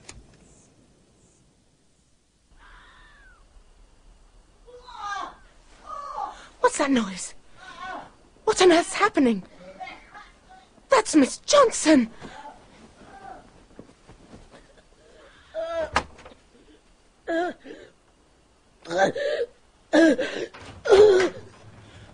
Miss Johnson, what is it? Something's burned the lips and chin. It looks like acid. The window. Yes, the window. What's the matter? What's uh, happened? She seems to have swallowed some sort of corrosive acid. Oh, my God. I'll try some carbonate of soda, but I don't think it'll do much good. Could you send someone off to Hassanieh for Dr. Reilly? I'll get him to go at once. I'll get some morphine to try and ease the pain. Oh, doctor! Yes, nurse? I think we'd better get Mr. Poirot to come over as well, as soon as possible. There, nurse. Drink your tea. You did everything that anyone could possibly have done. You are worn out. It's too awful. It's been like a nightmare. Such terrible suffering, and her eyes. Oh, Mr. Poirot, her eyes. Yes, yes, yes. You must try to put it out of your mind. Do they know what it was that she drank? It was a strong solution of hydrochloric acid. Oh, the stuff they used to clean the pots. Yes. Miss Johnson probably drank it before she was fully awake. That is, unless she did it on purpose. Oh, Mr. Poirot, surely no one would kill themselves like that. It is a possibility, after all. I don't believe it for a moment. I think she found out something yesterday afternoon. Oh, and what was that? She was up on the roof, just standing there as if she were in a trance. I asked her what was the matter, and she said, I've seen how someone could come in from outside and no one ever know. And that was all? She wouldn't say any more. I've got to think it over, was all she would say, and she went back down the stairs. She wanted to think it over. That is what signed her death warrant. If she had only spoken out then at once. Come, nurse. It is light now. You shall show me just where she was standing. She was standing just here, and she turned and looked over there towards the northeast. Like uh, this? Hmm. Now, what do I see? I see half the courtyard, and the archway, and the doors of the drawing office, and the photographic room, and the laboratory. Was there anyone in the courtyard? Father Lavigny was going towards the archway, and Mr. Reiter was standing at the door of the photographic room. And still I do not see how anyone could have come in from outside and no one know about it. But she saw... What did she see? Ah, what a beautiful sunrise. She said something else. When I found her last night, she just managed to get out the words, the window, nurse, the window. The window. Ah, fool that I have been, when the truth is so clear. So clear. Monsieur Poirot! I've been looking for you everywhere. It's Father Lavigny. His bed's not been slept in, and there's no sign of him. He's completely disappeared. So, you don't think, nurse, that Miss Johnson deliberately administered this stuff to herself? Certainly not. Who on earth would choose to commit suicide in such a terribly painful way? Quite right. There are easier ways to kill yourself than pouring acid down your throat. Uh, I agree that it isn't what one would choose. But if anyone were in great distress of mind, and this stuff were easily obtainable, it might be taken for that reason. Captain Maitland, what makes you think she was in great distress of mind? Mrs. Mercado says she was quite distraught at dinner last night, and hardly replied to anything that was said to her. Well, I don't believe it for a moment. I think she was murdered. And there's something else, something that none of you knows about. It might be of some interest to you, Monsieur Poirot. Huh? We found this in a cupboard in Miss Johnson's room. As you can see, the stone is stained with blood, and there are threads of hair clinging to it. Dear God. Take a look at it, Reilly. I'd say there's not much doubt about this being the instrument with which Mrs. Leidner was killed. But why hide it in such an obvious place? It wasn't there to begin with. Every room was searched after Mrs. Leidner's death. As to where it came from, it's a grinder, um, a quern, I think they call them. There's a dozen or more of them up on the roof. Uh, it's the murder weapon, all right. I don't think there's any doubt that this is Mrs. Leidner's hair. I don't believe it. I simply don't believe it. Uh, I don't know what to believe. There's the French father's disappearance to be cleared up, too. My men are out hunting around in case he's been knocked on the head and chucked into an irrigation ditch. At a guess, Father Lavigny has already passed the Syrian frontier. Uh, then we'd better telegraph Deir ez-Zor. I did so yesterday, warning them to look out for a car with two men in it whose passports will be in the most impeccable order. Uh, you did, did you? Strikes me, Monsieur Poirot, that you've been keeping quite a lot of things up your sleeve. No, no, not really. The truth came to me only this morning when I was watching the sunrise. A very beautiful sunrise. It was Father Lavigny all the time. He's mad. He thinks women are sinful. He's killing them all. First Mrs. Leidner, then Miss For God's sake, control yourself, woman. I won't stay here a moment longer. I'm going to be the next one. He's going to kill me. A quick slap across the face, if you please, nurse. Now nobody's going to kill you. Now sit down and behave yourself, woman. Hello, what on earth's going on? Nothing you need concern yourself about, Sheila. Oh, all right, if you say so. I had to go to the post office first thing this morning. There was a telegram for you, Monsieur Poirot, so I brought it along. Oh, thank you, mademoiselle. Is that from America? No, madame. It is from Tunis. Father Lavigny, I was right. Do you consider you've definitely got the hang of this business, Poirot? I believe so, Captain Well, Maitland. out with it, man. Would you be so kind as to summon all the other members of the expedition, Dr. Heidi? Perhaps the dining room would be the best place. Oh, the big showdown, eh? I'll go and get them. And Mademoiselle Reilly, it is necessary for you to be there too. Necessary? That is the word I used, Mademoiselle. Very well. Though I can't see what any of it has to do with me. As we gathered together in the dining room, I felt as if I was seeing everyone for the first time, and for the last. Mr. Mercado was twisting his fingers nervously. His wife was staring at him intently like a tigress waiting to spring. Dr. Leidner looked overwhelmed and crushed by it all. The death of Miss Johnson must have come as a terrible blow to him. Mr. Coleman was looking straight at Poirot. For the first time he didn't have that idiotic grin on his face. Emmott was looking down at his feet. Reiter looked simply bewildered. Miss Reilly was looking steadily out of the window as if she wasn't really there. And then I turned to Mr. Carey. He looked so hurt and desperate that I didn't want to meet his eye. I knew that when Mr. Poirot had finished, one of the people in the room would be named as the murderer.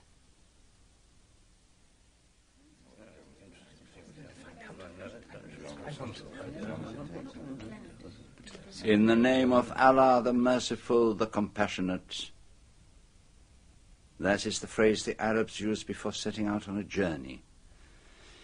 Eh bien, we too start on a journey, a journey into the strange places of the human soul.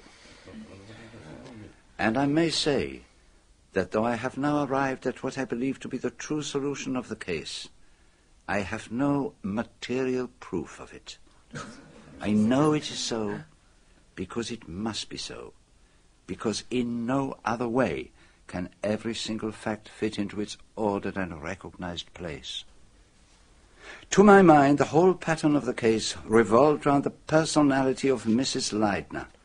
Until I knew exactly what kind of a woman Mrs. Leidner was, I should not be able to know why she was murdered and who murdered her. I should have thought it was obvious from the start what kind of woman she was. To you, Mademoiselle Reilly, but not to everyone. I began to see her as one of those women who are endowed by nature not only with beauty, but with a kind of calamitous magic which sometimes accompanies beauty. The same phrase occurred independently both to Dr. Reilly and to Nurse Leatheran. La belle dame sans merci. More than one of you have commented on Mrs. Leidner's need to create drama. Mademoiselle Reilly called her a female Iago. Well, so she was. Which brings me to the matter of the anonymous letters. Were they written by Mrs. Leidner herself to satisfy this craving, or were they written, as she herself claimed, by her supposedly dead husband Frederick Bosner, or by his younger brother? And if this was so, was Bosner or his brother a member of the expedition in disguise? That's impossible. Quite out of the question. Or were they written by a third person who knew about Mrs. Leidner's past and wanted to frighten her? I decided to keep an open mind on the subject and to concentrate on Mrs. Leidner's entourage.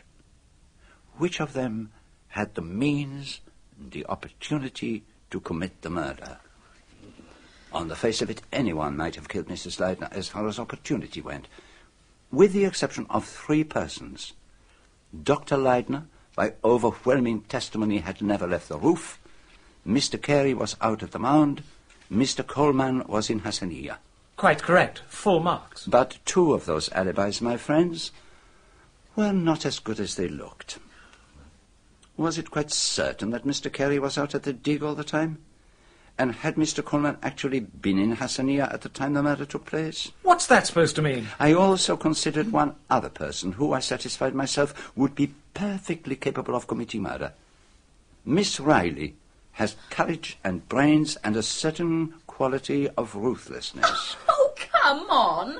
Just because I didn't conceal my feelings. When I said to you jokingly that I hoped you had an alibi, you told me a silly and pointless lie. I learned from Miss Johnson that far from playing tennis, as she had said, Miss Reilly had actually been only a little way outside this house at the time of the murder. That doesn't mean I killed her. No, perhaps not. But will you tell me what you did that afternoon? I rode out to the dig after lunch. It must have been about a quarter to two when I got there. Did you find any of your friends at the dig? There seemed to be no one but the Arab foreman. You did not see Mr. Carey? No.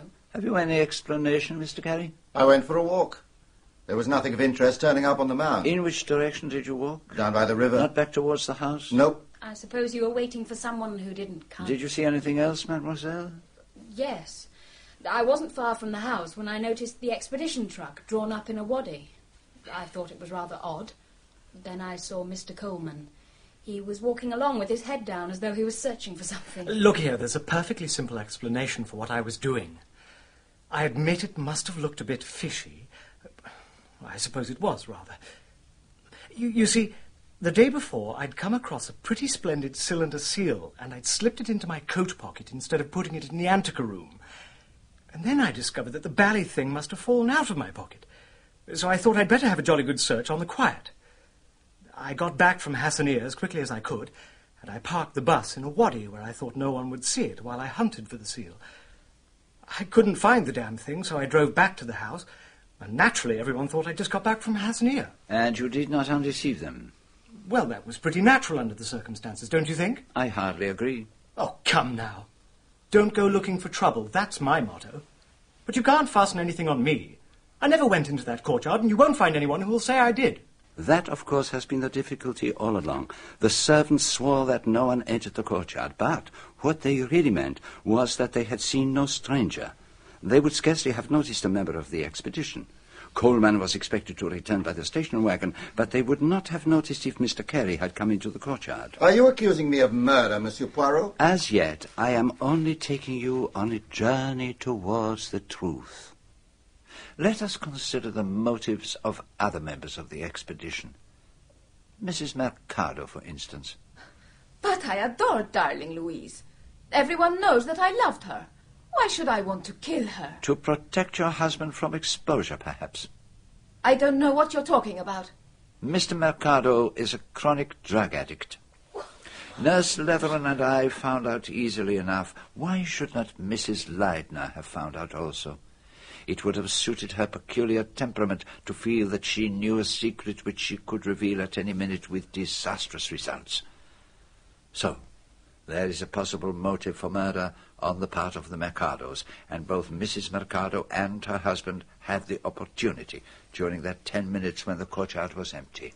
But that's not true. What are you suggesting? That my husband is a crazy drug addict who goes around killing people? It is possible. There have been many cases of murder committed under the influence of drugs. But there is also the possibility that you could have killed Mrs. Leidner to prevent her revealing the secret of your husband's addiction. But how could I possibly kill her? Do I look like a murderer? I believe, Mrs. Mercado, that to protect your husband, you would stop at nothing. It's not possible. It's just not possible. Then there were the three young men.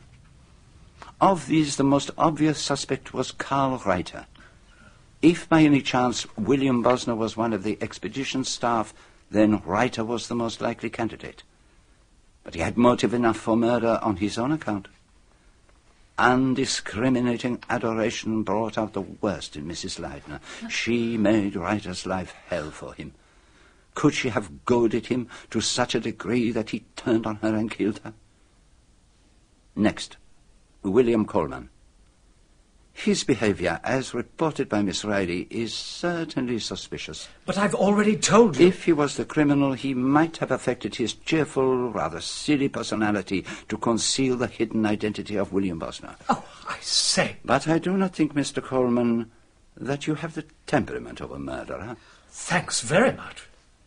Of the three young men, there remains Mr. Emmott. He again might be a possible shield for the identity of William Bosner. Oh, that's just plain stupid.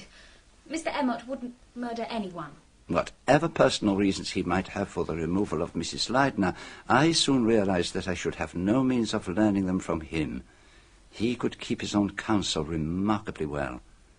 Of all the members of the expedition, as far as character and personality were concerned, Mr. Emmott seemed to me the most fitted to commit a clever and well-timed crime. Oh, the last two people on my list were Richard Carey and Father Lavigny. Now, according to the testimony of Nurse Leatheran and others, Mr. Carey and Mrs. Leidner barely managed to be civil to one another. But Miss Reilly had a totally different theory. It was perfectly obvious that he was madly in love with her. All that chilly politeness was just a cover-up. I soon had little doubt that you were correct. I realized that Mr. Carey was very close to a nervous breakdown.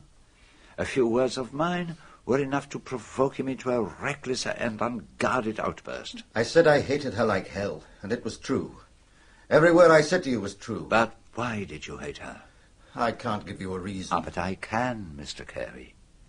You were devoted to Dr. Leidner, and at first you were totally indifferent towards his wife. That did not suit Mrs. Leidner. She set herself out to capture you. And she succeeded, did she not? Yes, she succeeded. There is no hatred so great as that of a man who has been made to love a woman against his will. But then, something entirely unforeseen took place. Mrs. Leidner was, as you say, hoist with her own petard. For the first time in her life, she fell in love, really in love, with Richard Carey. Isn't that what I told you? All along, I had suspected that the murder of Louise Leidner was a crime passionnel. In Mr. Carey, I had found the ideal protagonist. Even so, I didn't kill her. I may have wanted to often enough, but I didn't kill her. Which leaves me with my last candidate, Father Lavigny. He was a madman. We are lucky he didn't kill us all in our beds. Silence! My attention was drawn to the good father straight away by a certain discrepancy between his description of the strange man seen peering in at the windows and that given by Nurse Leatheran. He kept on insisting that the man had a squint. It looked almost as though Father Lavigny was deliberately misleading us, as though he did not want the man caught.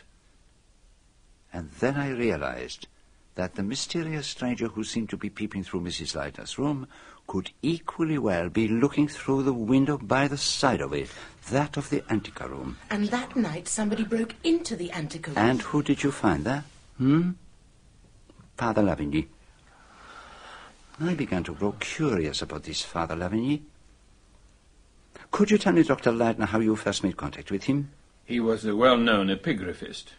When it became clear that Dr. Bird would not be able to come on the expedition, I sent a telegram to the Père Blanc at Carthage. Unfortunately, that telegram was intercepted. Father Lavigny was an impostor. Oh, Small wonder that he took so long deciphering the few inscriptions that were found. He was confident that he could bluff his way through. But if he was not Father Lavigny, did that mean that he was Frederick Bosner? He could have been anybody underneath that beard. But then I realized that Father Lavigny's interest lay in a very different direction. It was Nurse Leatheran who gave me the vital clue. When I mentioned seeing the wax on the gold cup. Precisely. At that moment I looked into his eyes, and I knew in a flash. I regret to tell you, Dr. Leidner, that the treasures in your antika room are not the genuine articles found by your expedition. What? What are you saying? They are clever electrotypes substituted by the good father and his accomplice Ali Yusuf, the mysterious stranger seen by Mrs. Leidner and Nurse Leatheran. Father Lavigny is none other than Raoul Meunier, one of the cleverest art thieves in Europe and well known to the French police. But those finds were irreplaceable. The question in my mind was, did Mrs. Leidner discover what he was up to, and was that the reason why she was murdered?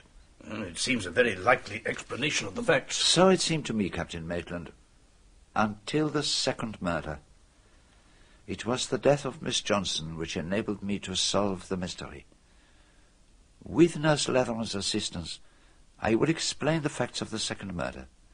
Nurse, would you be so good as to describe what happened on the night you got back from Hassanieh? Mm. There was a light in Dr. Leidner's office. I found Miss Johnson sitting at the desk weeping her heart out. I put her to bed and started to clear up her things. There was a scrap of paper that must have fallen out of her pocket. The moment I picked it up, she snatched it away from me and burned it. But not before you had noticed something about it. Hmm? It was the same writing as on the anonymous letters. Mm. And the following day? I found her all by herself on the roof. She seemed to be in a kind of trance. She said, I've seen how someone could come in from outside and no one would guess. I went up to the roof and stood where she had stood. Did she mean that a stranger had come in from outside? And was Father Lavigny the person she met? And then Nurse Leatheran told me what Miss Johnson had said before she died. She said, the window, nurse, the window. And then I saw what Miss Johnson had seen from the roof. I suggest now that three men had alibis for the time of the crime. Two of those alibis I have shown to be worthless. But then I saw my great, my amazing mistake. The third alibi was worthless too. Not only could Dr. Leidner have committed the murder, but I was convinced that he had committed it. But Mr. Emmott had stated that Dr. Leidner didn't leave the roof until at least a quarter to three. Yes. An hour after the murder was committed. But Dr. Leidner did not have to leave the roof to murder his wife. That is what Miss Johnson realized. The window, Miss Johnson said. Mrs. Leidner's window was directly underneath the roof, on the side away from the courtyard. And Dr. Leidner was alone up there, with no one to witness his actions, and with the instrument of murder, a heavy stone quern, ready to hand. Once he is certain that Emmott is down in the courtyard, he takes from his pocket the mask which he has already used to scare his wife and dangles it over the parapet until it is tapping on his wife's window. Then it was not a fantasy after all. Mrs. Leidner hears the noise and sees the mask. But it is broad daylight, and she realizes the trick that has been played on her. She rushes to the window, opens it, and pushes her head through the bars to see who is playing the trick on her. Dr. Leidner is waiting. He has in his hands, poised and ready, the heavy quern. At the psychological moment, he drops it. And she cried out. That was what Miss Johnson said she heard. But the cry could only have been noticed if the window was open. Very good, nurse. There was, as you will have observed, Captain Maitland, a hole in the quern through which Dr. Leidner had passed a cord. So all he had to do was to haul it up again. And then he put it down among the others where no one would notice it. So he came down an hour later and pretended to discover his wife's body. But first he must pull the corpse away from the window to beside the bed. He fastens the window. There is blood on the rug by the window. He moves it to the wash basin so that no one will connect it with the window. But the man was beside himself with grief. I saw him. He wasn't acting. Oh, no, no, no, no. He was not acting. For he did love his wife. But if he loved her, why did he kill her? Where's the motive? Can't you speak, Eric? Tell him he's mad.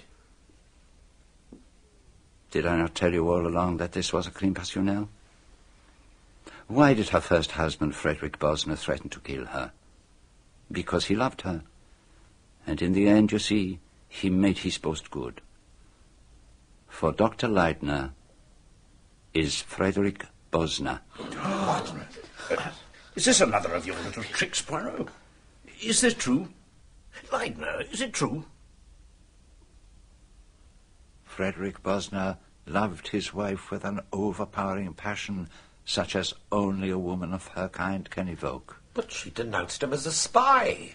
I thought he was supposed to have been shot. He escaped the firing squad only to be involved in a terrible train crash. He survived that also. But there was a man who did not survive it. A young Swedish archaeologist named Eric Leidner, whose body was so disfigured as to be unrecognizable. You're saying that Bosner assumed Leidner's identity? And so it really was Bosner who wrote the letters? Because she was still the ruling passion of his life, and he was cold-bloodedly determined that she should belong to no other man. Are you seriously expecting us to believe that when he came back into her life again, she didn't recognize him? Yes, I am asking you to believe just that. Over fifteen years had gone by, remember. Everything about him had changed. It's not so fantastic. I've known women who wouldn't recognize their husbands after just a couple of years apart. But why did the letters start again? And what about the gas poisoning business? I think that Dr. Leidner was taking no chances. He wanted to impress on his wife once and for all that Eric Leidner and Frederick Bosner were different people, but the letters were not enough.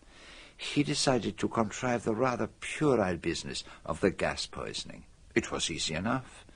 All he had to do was to slip out and turn on the taps once he was sure that his wife was soundly asleep. And then, just in time, he makes sure his wife wakes and smells the gas. It was enough to convince her. After that, he was satisfied. No more letters need come. But they did come. They came to the house. But by then the situation had changed, my friend. The threat underlying the letters was always a genuine threat. If she belonged to any other man, he would kill her. And she had given herself to Richard Carey. Oh, my God. And so, when he discovered this, cold-bloodedly and very calmly, Dr. Leidner prepared the scene for murder. From the very first, there was something which puzzled me.